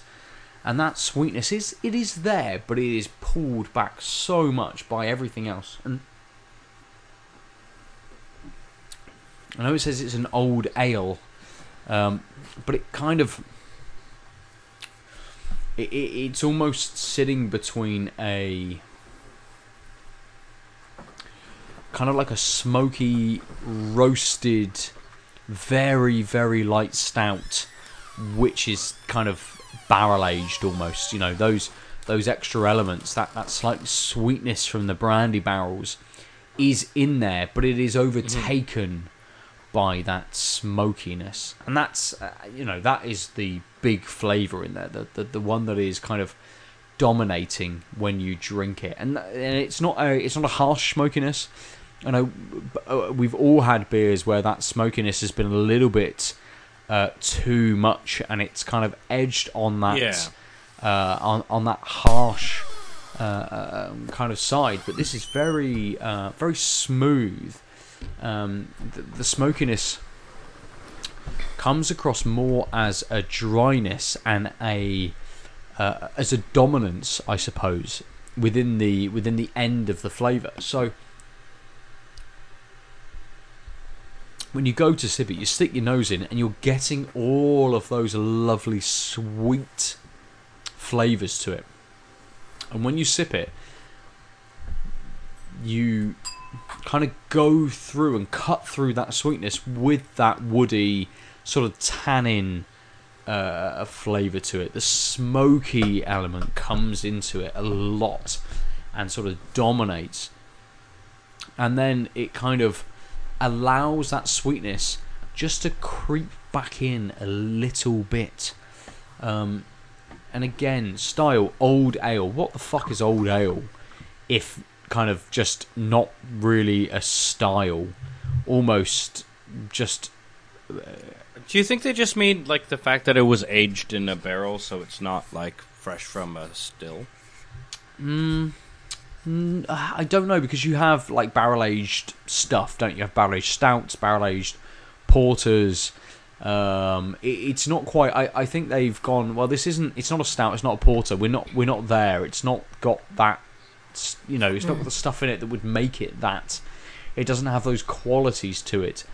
It is much more of a. I would. I, I, you know, maybe edging towards more of a traditional kind of ale, a slightly thinner, wetter, uh, malty kind of beer, but the barrel aging in Right. this just dominates, and the, the the tannins, the smokiness cuts through that sweetness. The sweetness is still there; it allows that to come through still, uh, but there's just that that really solid kind of uh, woody backbone to it that that that just drives that flavour forward. And it again, as with all of these beers this evening, it's very very easy.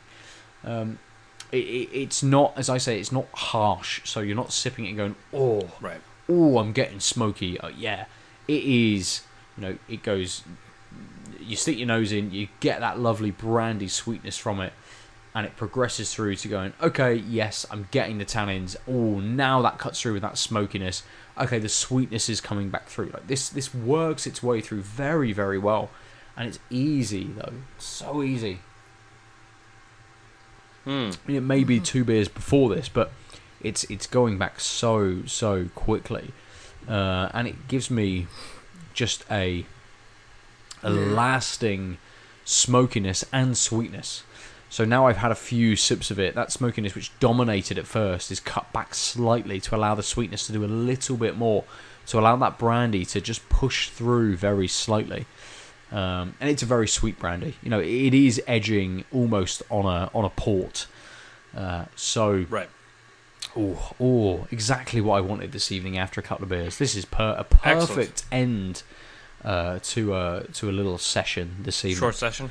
Yeah. Um, so let's we'll, we'll jump back into games, and I'm conscious of time a little bit, and I definitely want to get both of you back Yeah, in. just, no, no. Um, Aadil, you, I'm, you I'm fine. Don't worry. I'll talk about Ori next week because I haven't finished I it. want to know about Ori. Have you not finished it? Uh, okay, No. that makes So- that makes so things a talk about it little bit easier. Yeah. Um, I was going to title the episode "Ori and the End of the World," but You you uh, you still uh, can. when, if we don't talk about Ori, I Yeah. Ori's take it great. out. It's my favourite game of the year. So there you go. there you can title the episode that. Oh, wow!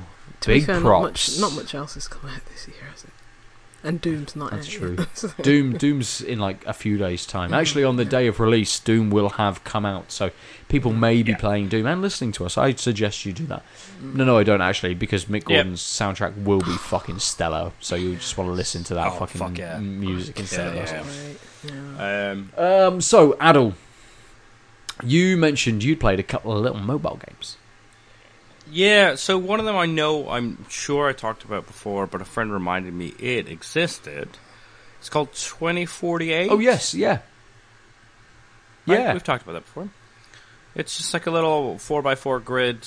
Uh, a game starts with. Um, what? An advertisement? um, a game starts with uh, like uh, two two bricks in the four by four grid, uh, like a 2 or a 4, depending on difficulty. And then every time you swipe in a direction, all the Uh, tiles will move all the way in the dire- that direction It's they freeze. go, and another, w- yeah, and then another thing will will pop up, and then if they are the same type, they'll collapse together and add up. And the point is, you're trying to get add up to 2048, and it's really addictive. Um, you get to know the patterns really easily. You you get to know like how to pile things up, such that you'll be able to pass all well and good. Talked about it before. Uh, I forgot how good a thing it was, like on a plane. Mm.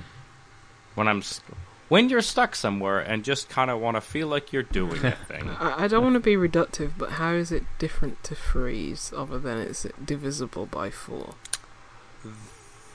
That is an excellent thing to bring up because the second game I was going to bring up, which I hadn't played before, is threes. really? You played 2048 before Threes? yeah, someone told me about it years ago. Because the whole thing about Threes is that there's been so many clones of Threes. So I'm wondering if this is a clone of Yeah. Threes. I doubt it came before Threes. But as soon as I saw it, I was like, Um, I will look into that Yeah, for a but, second. Um, Yep. mm, But I mean, the big difference though is, I mean, threes. You have to use a add a one square or one tile to a two tile to make a three, Right. and everything after that, it's matching two of a type to get Mhm. one up. Mhm. Oh shit! I did not realize that I haven't put my phone on mute, so astute listeners will hear the soundtrack. Is it a good Um, soundtrack? No, Oh. I, mean, I, I, I could. I've got head. I've got big ass headphones on, and I was like, "What is that noise?" Oh no! Because I opened it up just to like remind myself of like, "Oh, how's it go? um, Oh, because I am bad at this non-job of ours. um, but yeah, so the big difference is obviously you're you're adding up by threes instead of twos, powers of two. Um, I wouldn't be surprised if 2048 was first, just because it's simpler. Possibly, I, I don't know. Two I tiles. Freezer's been kicking around for at least eight years. Oh, eight years. So who knows? Yeah, because I think I first learned about Because I remember, like- years back. And it's like, uh, its heyday. It wasn't really in its heyday. It came to like Xbox, and it was something. You remember that snap feature in Xbox where you could have like something playing and there's something snapped to the side. That's how I used to play it. Um, and that's where they put all their. S- uh, just for uh, just for that, threes Mm, came out on the sixth of February, two thousand and fourteen. okay. and 2048 came out on the 9th of March 2014. There is a month Wow. between them. it's a so it's one of the clones. Yeah.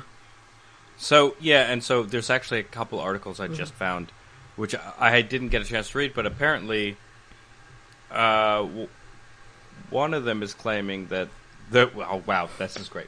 One is like when ripoffs are, are better than the Yeah. original game, and the other one is like Threes is a masterpiece. um, Yes, people loved Threes. Uh, it, it's very popular. I, I I enjoyed it just fine, but people are like, yeah, this is the best mobile game ever. But it's, that's from people who mm, didn't play mobile games ever. So yeah. yeah, Oh wow! That's so fair. at, at one point, threes was removed from Google Play because it used 2048 as a keyword, despite that 2048 is a blatant known clone of threes. Oh, there is like a fucking rabbit hole of the difference between these games that I Mate, didn't just expect. the mind games in marketing must have been just Oh, God, yeah.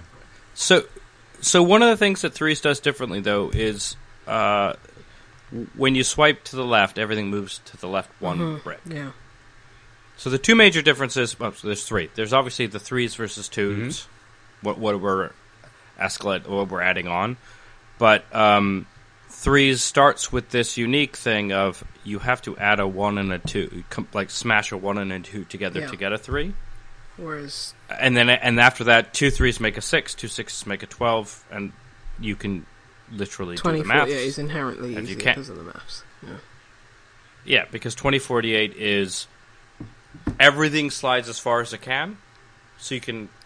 Uh, the calculation's just differently, but it's also you hit a two into a two, and if two is the lowest Hmm. card, you hit a two into a two, it Yeah. becomes a four. Um, which also means it's. ac- I, I won't- I'm not surprised if it was more successful because it means you can because everything shin- shunts all the way. There's no like middle ground you Yeah. can calculate, but also because there's no like all you need is the lowest number to hit the lowest number. It's just a more Yeah. swipey game. Like I was going to comment on how just having that if it introduces a one and then introduces a two, but on the other side, I'm kind of fucked. Versus like I can kind of shunt a two to a yeah. two in a certain way. Like it's just it's a different like they seem like the same game except different numerals, but actually those the the, the two functional differences mean a lot. Like it's you you can you have to strategically plan more with threes for various reasons. Um, but the main one being like shit. Like I I can't.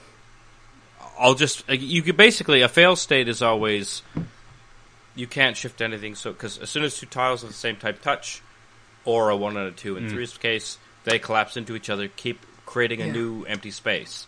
So if you aren't swiping in a way that keeps creating empty spaces, you fill up the board. There's That's no the- denominators that I can and then divide yeah. this into. Yeah. and then and the whole point of, of the game is essentially like uh can you what's the biggest number you can get like because obviously when you hit a 12 into a 12 is a 24 if you can create another 24 then it's a 48 so how big your score by the time you end is always the biggest on both games is just the Yeah. biggest top number It- it's on a the cool way to represent score as well, which I haven't thought about. Where it's like, Mm. yes, this is the biggest number.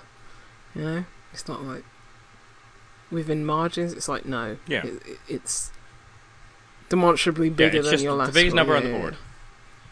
And you could have got there in a minimum amount of moves or maximum amount of moves.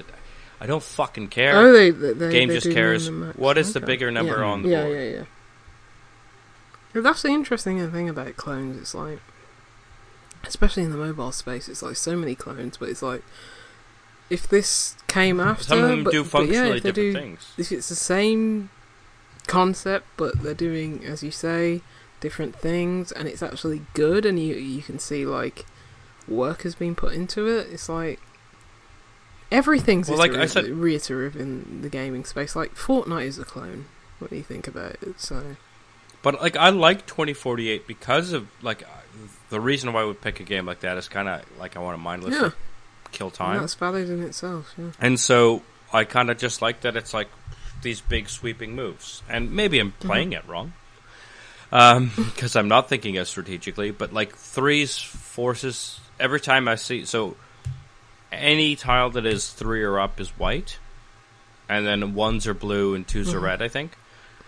So every time I see a colored thing show up, I'm like, oh shit, I need to figure out how to Mm. get rid of this as soon as possible, because if I don't have the other matching color, it's like a non-starter. While all the white ones, maybe it's like I get a three in, then I can just tumble into a six or a twelve. It's like this is the starting point. I know I might fuck this up.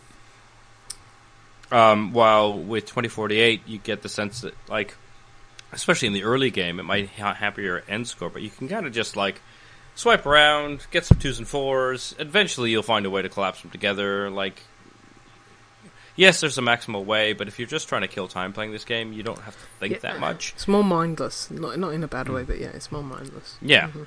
yeah. It's just it's it's scratching a different. Threes itch.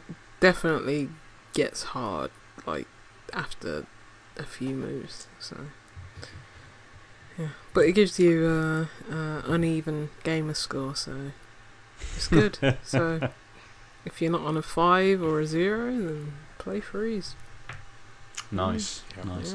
Yeah. Um, talking of kind of like clones and stuff, I have started uh, Corruption twenty twenty nine. This is from Which the is- same devs as Mutant Year Zero. Yes, Yeah. which is uh, from the bearded l- bearded ladies, I think they're called. Yeah, it's not beard Uh, envy; it's bearded. Yeah, Beard Envy is uh, is filament, which we which we spoke about. Uh, yeah, this is the bearded Yeah. ladies, and You're not allowed to play any of these games because you don't have a beard anymore. uh, that's it. Are you allowed to play these games? No. Yes, Why can I play these games? Because I had a beard because and I you, don't anymore. I had no choice. You you receded from the beard. Uh, ben, Good. it's you good. you No, denounced it's very your simple. beard. Ben, it is entirely very simple. you h- were bearded. Lucy was Yes. a lady. Lucy still is a lady. Was, no, You are That's no fine. longer bearded. Um, I have a beard. You cannot play these well, games. and that's No, you and are that's lady. fine. It's it's the bearded and the ladies. and you have play envy. uh, what was the name of the green game? Sorry, and- Uh, Corruption 20, 29, 2029. What? Okay. Um, and it is a like a straight up uh, uh, clone of Mutant Year Zero with just different uh, models for lots of different things.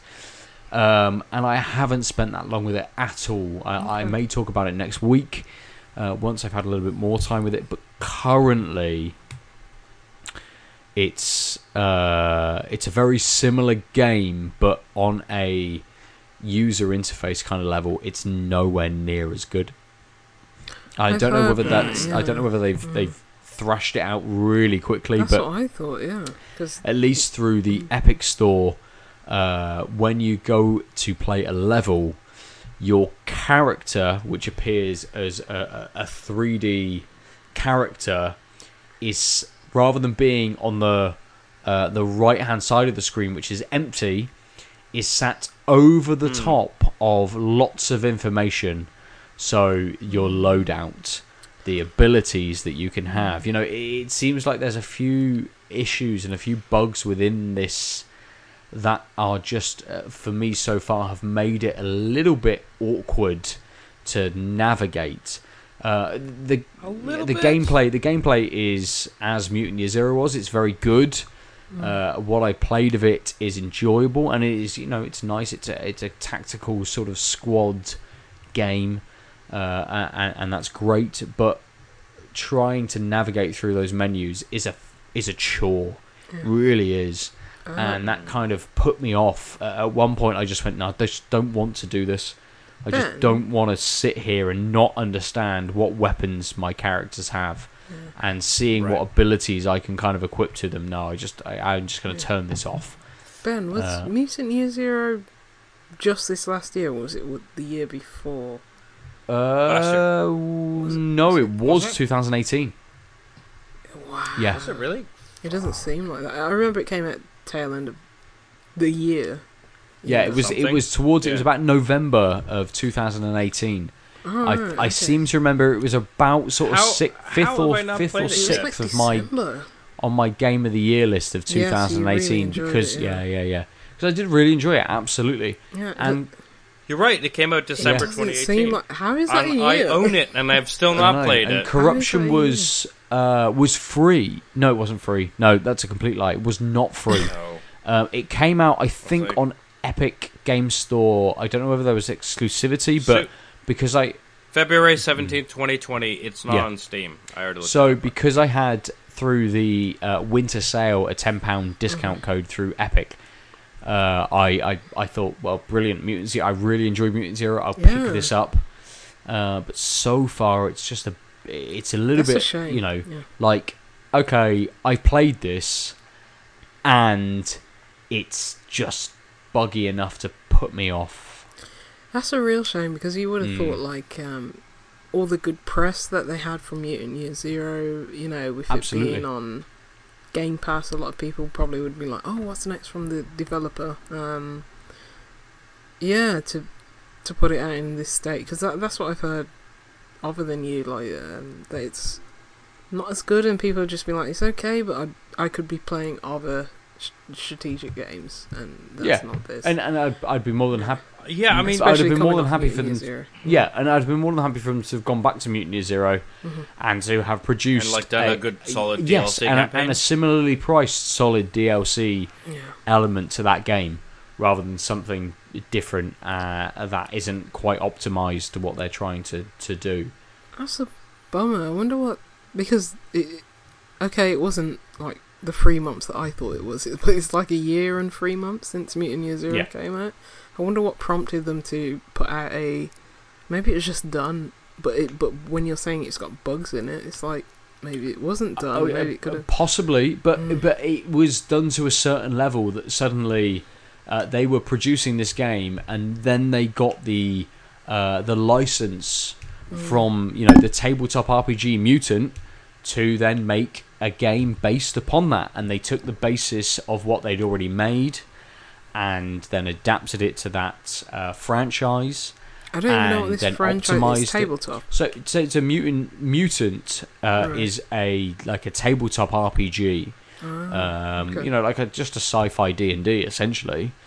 Mm-hmm. Um, to, to to really sort of draw it down to a very very reductive Yeah. sort of sentence, but uh, yeah, it's a it's a tabletop RPG, and they were able to take that franchise and work with it.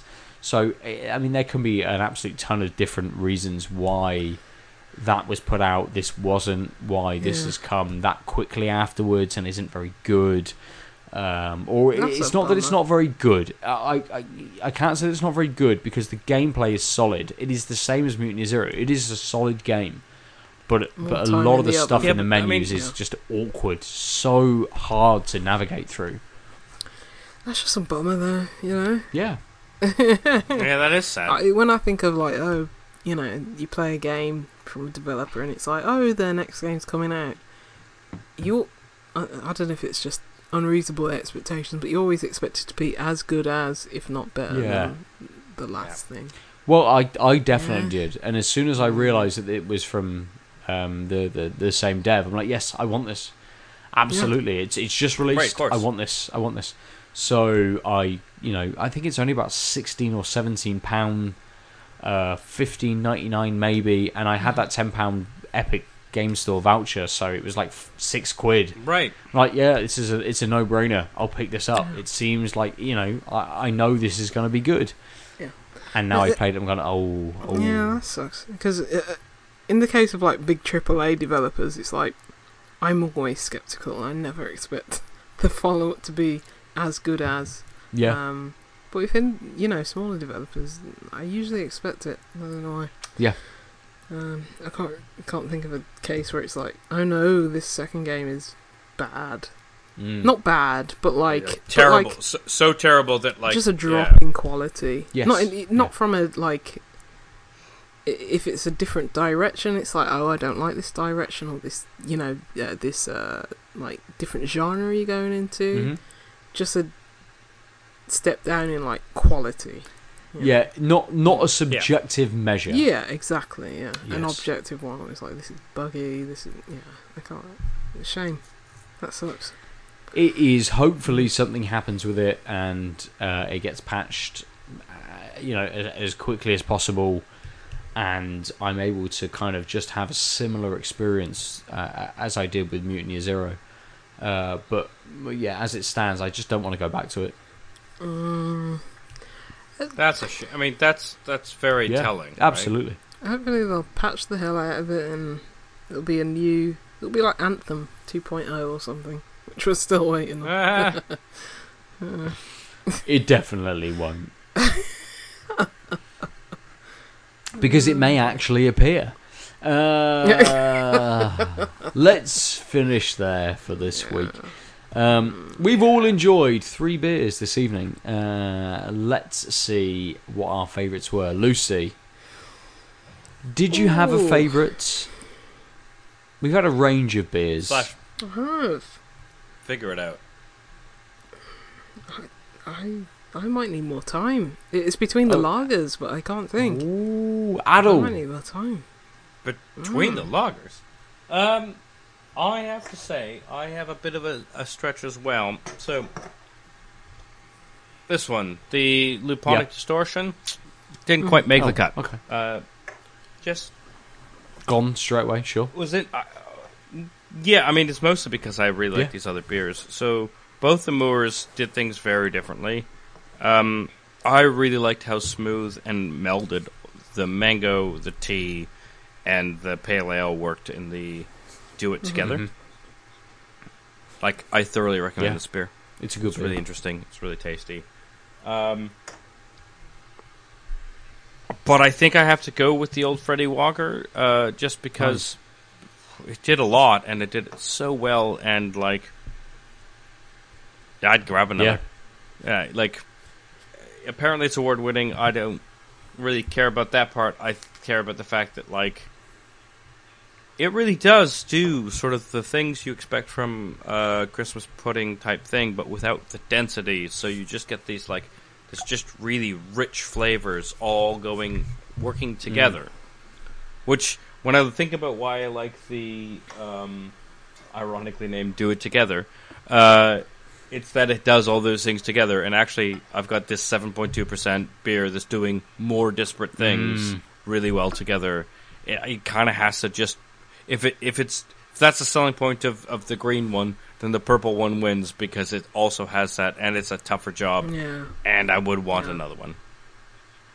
But like, if you're not in the mood for heavy-ish dark ale, definitely take Moor up on their do it together because I think the mango tea pale ale's quite a nice, easy drink. Not on the lager side like Lucy was having, but like a nice, good, solid pale ale with things going on. And actually, what I didn't like was its short Hmm. finish. But if what you're looking for is just a simple beer, that might actually go in your Yeah. favor. Good. Yeah. That's good. That's a good rationale. And has it helped you, Lucy? Yeah. Because Okay. I'm going to go in the inverse uh, direction. Because I like to contradict everything Aadil says. Um, I I was tossing it up between the Vienna style lager and the IPL. hmm Uh, the P- Pomona Island Thumb Man. Uh, that pale was nice. It was. It it was probably yes, thumbs. The Or opposable thumbs. Uh, Ben's doing his thumb face. Uh, Is that what that is? Uh, Kim was- does it- that face a lot. It's fine. Oh well, We all feel sorry for Kim there. but the Thumb Man, um, yeah, it was it was a decent pale. I think it was very one sided in the finish. Um, Mm. the start didn't have that fruitiness or that hoppiness that I'd expect a pale to have. It's still a you know really nice, decent, easy drinking beer, but um, I'd say more of what the style is. It probably goes to the IPL and the Vienna style lager, but to choose one, the IPL definitely did what it said on the tin, whereas it's like yes, we've got the fruitiness from a IPA, and then the lager's going to come in the finish with that you know crisp, slightly buttery uh, end, but. You know what? Sometimes you just need a lager, and the Vienna style lager was a Vienna style lager. It's like Mm. it, it's got that biscuit, biscuity maltiness to it. It's got, you know, that that nice deep clove kind of taste to it, and it's like, Ooh. yes, this is a lager. It's a nice lager, but it's Mm. it, it's it's easy at the same time. It's it's not it's not heavy. Right. It's not gassy. It's not harsh. It's just easy to drink, and yeah, I think it's the Beer Plus Art series um, from 2019, number 14. It's Pig Ears Beer Limited and Lost and Grounded, the Vienna style lager. That pips the post today. So yeah, this is Nice. very good. hmm Nice. Um, good, good. I, I, I, I'm kind of like in a similar position that I'm torn this week because You are like I am Natalie I'm exactly like Natalie Imbruglia. um, Yeah. I'm on Gotcha. camera. Clean I'm not. I'm not singing though. That's slightly different. Um, I've never been in Neighbours Yet. either. Wish, Good Mm. pull. Yeah. Very Thank proud you. of you for that pull. Uh, Yeah. Definitely a '90s child, obviously. Um, Yeah. Ah, I don't know. I don't know because the the three beers I had were very different and were doing were doing very different things and doing what they wanted to do. So the, it's the double. uh, it's the double, Ben. Don't don't kid yourself. It's the double. I double. mean, uh, it, it probably is the Yeah. um, the South Yeah. the Southbrew Company confidence is a preference. Uh, was really soft for an IPA. It was really really easygoing, really nice, very light. The Moor barrel aged fusion was just a really good flavour, but I think it's one of those beers that you kind of have to be in the mood for. Mm, Uh, that barrel aging really coming through that that brandy uh, element to it featured very very heavily in that and i think uh, you know that is a a beer to end your evening on absolutely it wouldn't have been an, uh, if i'd have kicked off with that beer i'd have done something wrong uh, this evening uh, but Been finishing on it was was very good after these other beers but the patrons project northern monk which is with Deya and with Tank Petrol. Uh, Tank Petrol being the patron and Deya being the uh, collaboration brewer was just, just uh, really, really good. yeah. So juicy, and you. I think I mentioned you. You you just got that eight point two percent, but I think I was looking for it Mm. if you weren't, if you didn't know that this was 8.2%, that could pass you by so easily. It's it's juicy, it's full of fruit. You know, uh, I, and I it's one of those that when we say like Deya has its own style, if you drink a Deya beer, you can probably very quickly pick out that it's a Deya beer. A- And there's several other brewers that do that. Northern Monk is one of those, and I think you can kind of sit there and be like, "This is a little bit.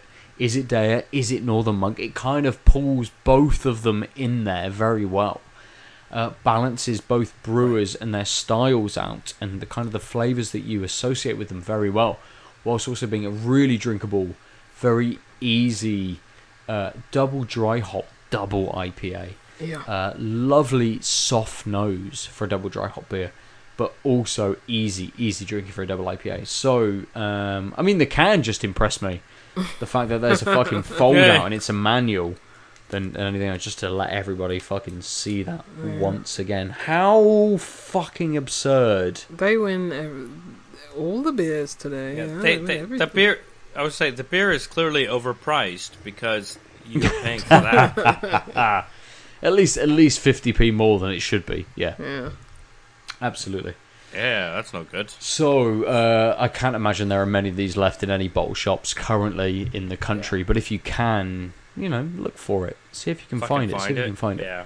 Uh, or, or order online. You know, as we we started out with the episode, so many brewers are adapting their business models to uh, to take online uh, orders and deliver beers. So see what you can do to support your local brewer.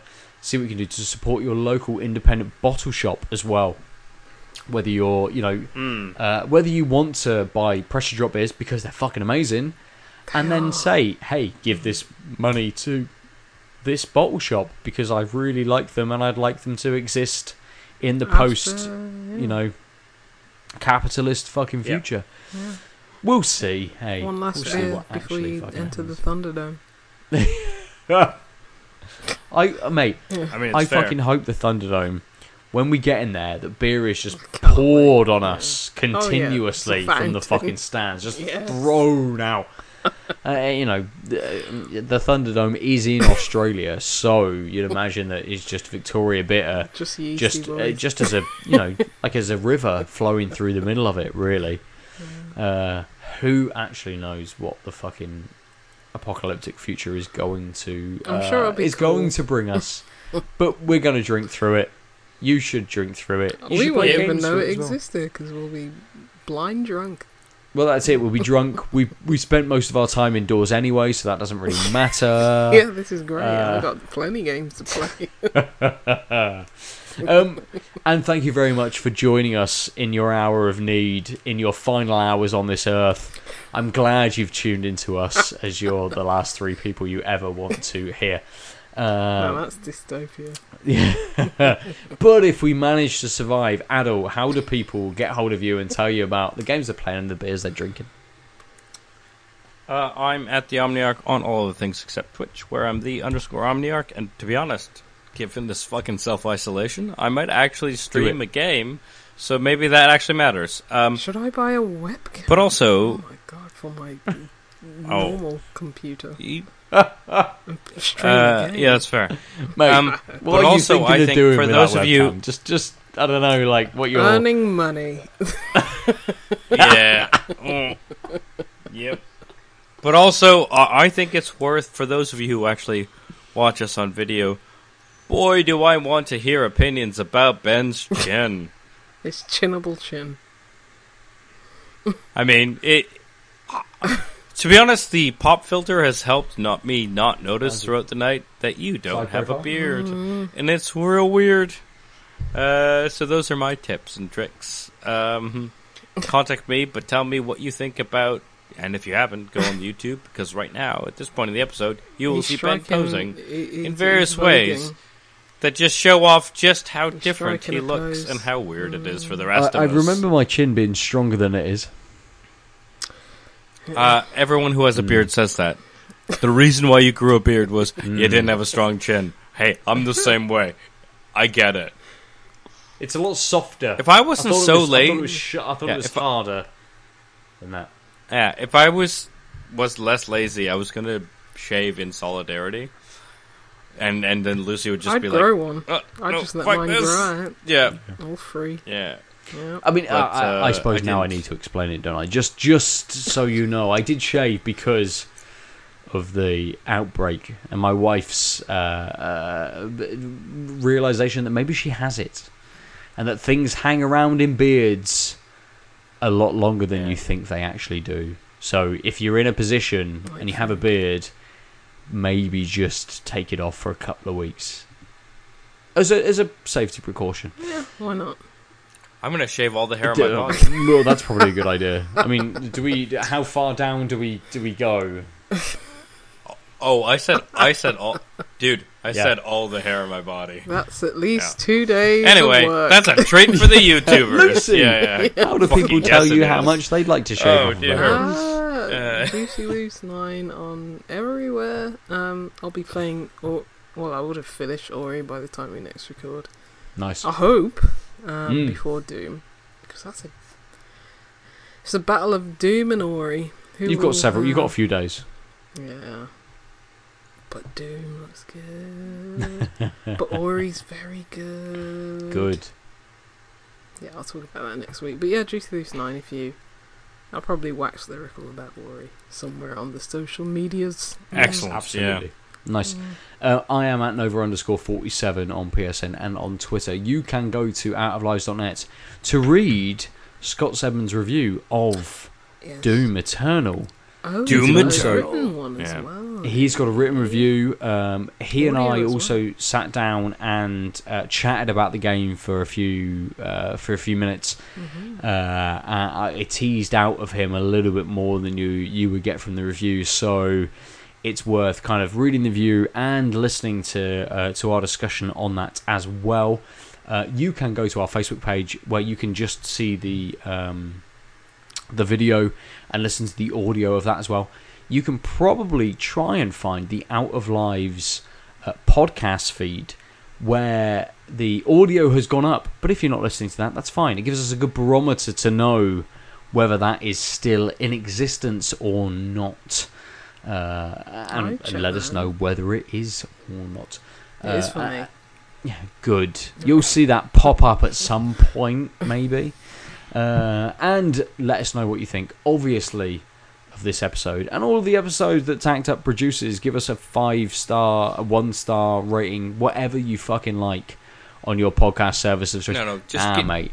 P- please, if you're Just not going to give a what you shitty, if mean. you're not going to give a good rating, please don't like email us. Tell us we're crap, but don't don't actually give a low true. rating. That's the actually better, worse than mm, no That's ratings. very true. Yes, that is very true. Yeah, Don't give us a one star rating. If it is shit and you don't enjoy us, email us and tell us why, and then Stop never listen to us again. Yeah.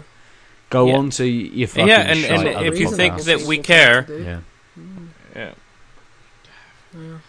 Yeah. And go to the Yeah. Out of Lives Mm. YouTube page to see our beautiful faces, the lovely beers that we have drank this evening, And the, the beards. And the lovely beards we don't have anymore. And the beards that don't exist. Just watch. Uh, you can also see, uh, again, I believe Scott and my discussion uh, Yeah. will be going up on there as Mm. well. Uh, I have played a little bit of Call of Duty Warzone, which I did a little bit of a chat comprehensive Yeah. about. video. Mm. Mm. Thank you, thank you. Which is up on our YouTube page as well. Uh, Dreams will commence mm, uh, at some point. Who knows when? I mean, Dreams is perennial, right? Like it's just when you're bored and playing games, you'll record some nonsense Absolutely. dreams. Dreams right? will exist until at least the end of the year, so Mm. it, it's going to be constantly called back upon. Uh, but yeah, leave us a review on your podcast service of choice. Tell your friends about us. Get more involved in the conversation and chat to us on all of the social medias at Tanked Up Cast on Instagram, on YouTube. Aadil is at the Omniarch. Lucy is at Juicy Loose. I am at Nova underscore 47. No, Juicy Loose 9. There's a And number on there. They'll Yeah. figure it out. Yeah. They'll work it out. Mm. Uh, but also, we, we, we do have our Discord, which is getting a bit of a stream Yeah. of people. Yeah. Obviously, Discords have uh, some notion of critical mass before people use them. We've got enough people. You just all got to join and say things. Uh, and given that we're in this time, it's probably a nice place to just chat shit Yeah, about beers they've, and they've got the what capacity for live streaming or Yeah. something or something like that. They've upped their capacity. I think Discord were like, yeah, if you're teaching a class or something like that, now we can have 50 people watching simultaneously or something like that. So rather than Yeah. 10 or whatever it was. Yeah. Mm. Um, and also, if you want, well, if you want stuff from of Lives, uh, like more streaming or more video shit, let us know because obviously we're all stuck at home, and so you want content and we're creating it. So let if us you know want what you want. To see me stream Doom or Hitman, I'll need at least a Always. thousand people to, to uh, DM me. Agree to Um, that? Yeah. Keep ripping and tearing that toilet paper you've ordered. Oh dear. yep. Fair enough. Oh, what a good place to finish. We have been tanked up. Bye. Bye. Ciao. www.outoflives.net.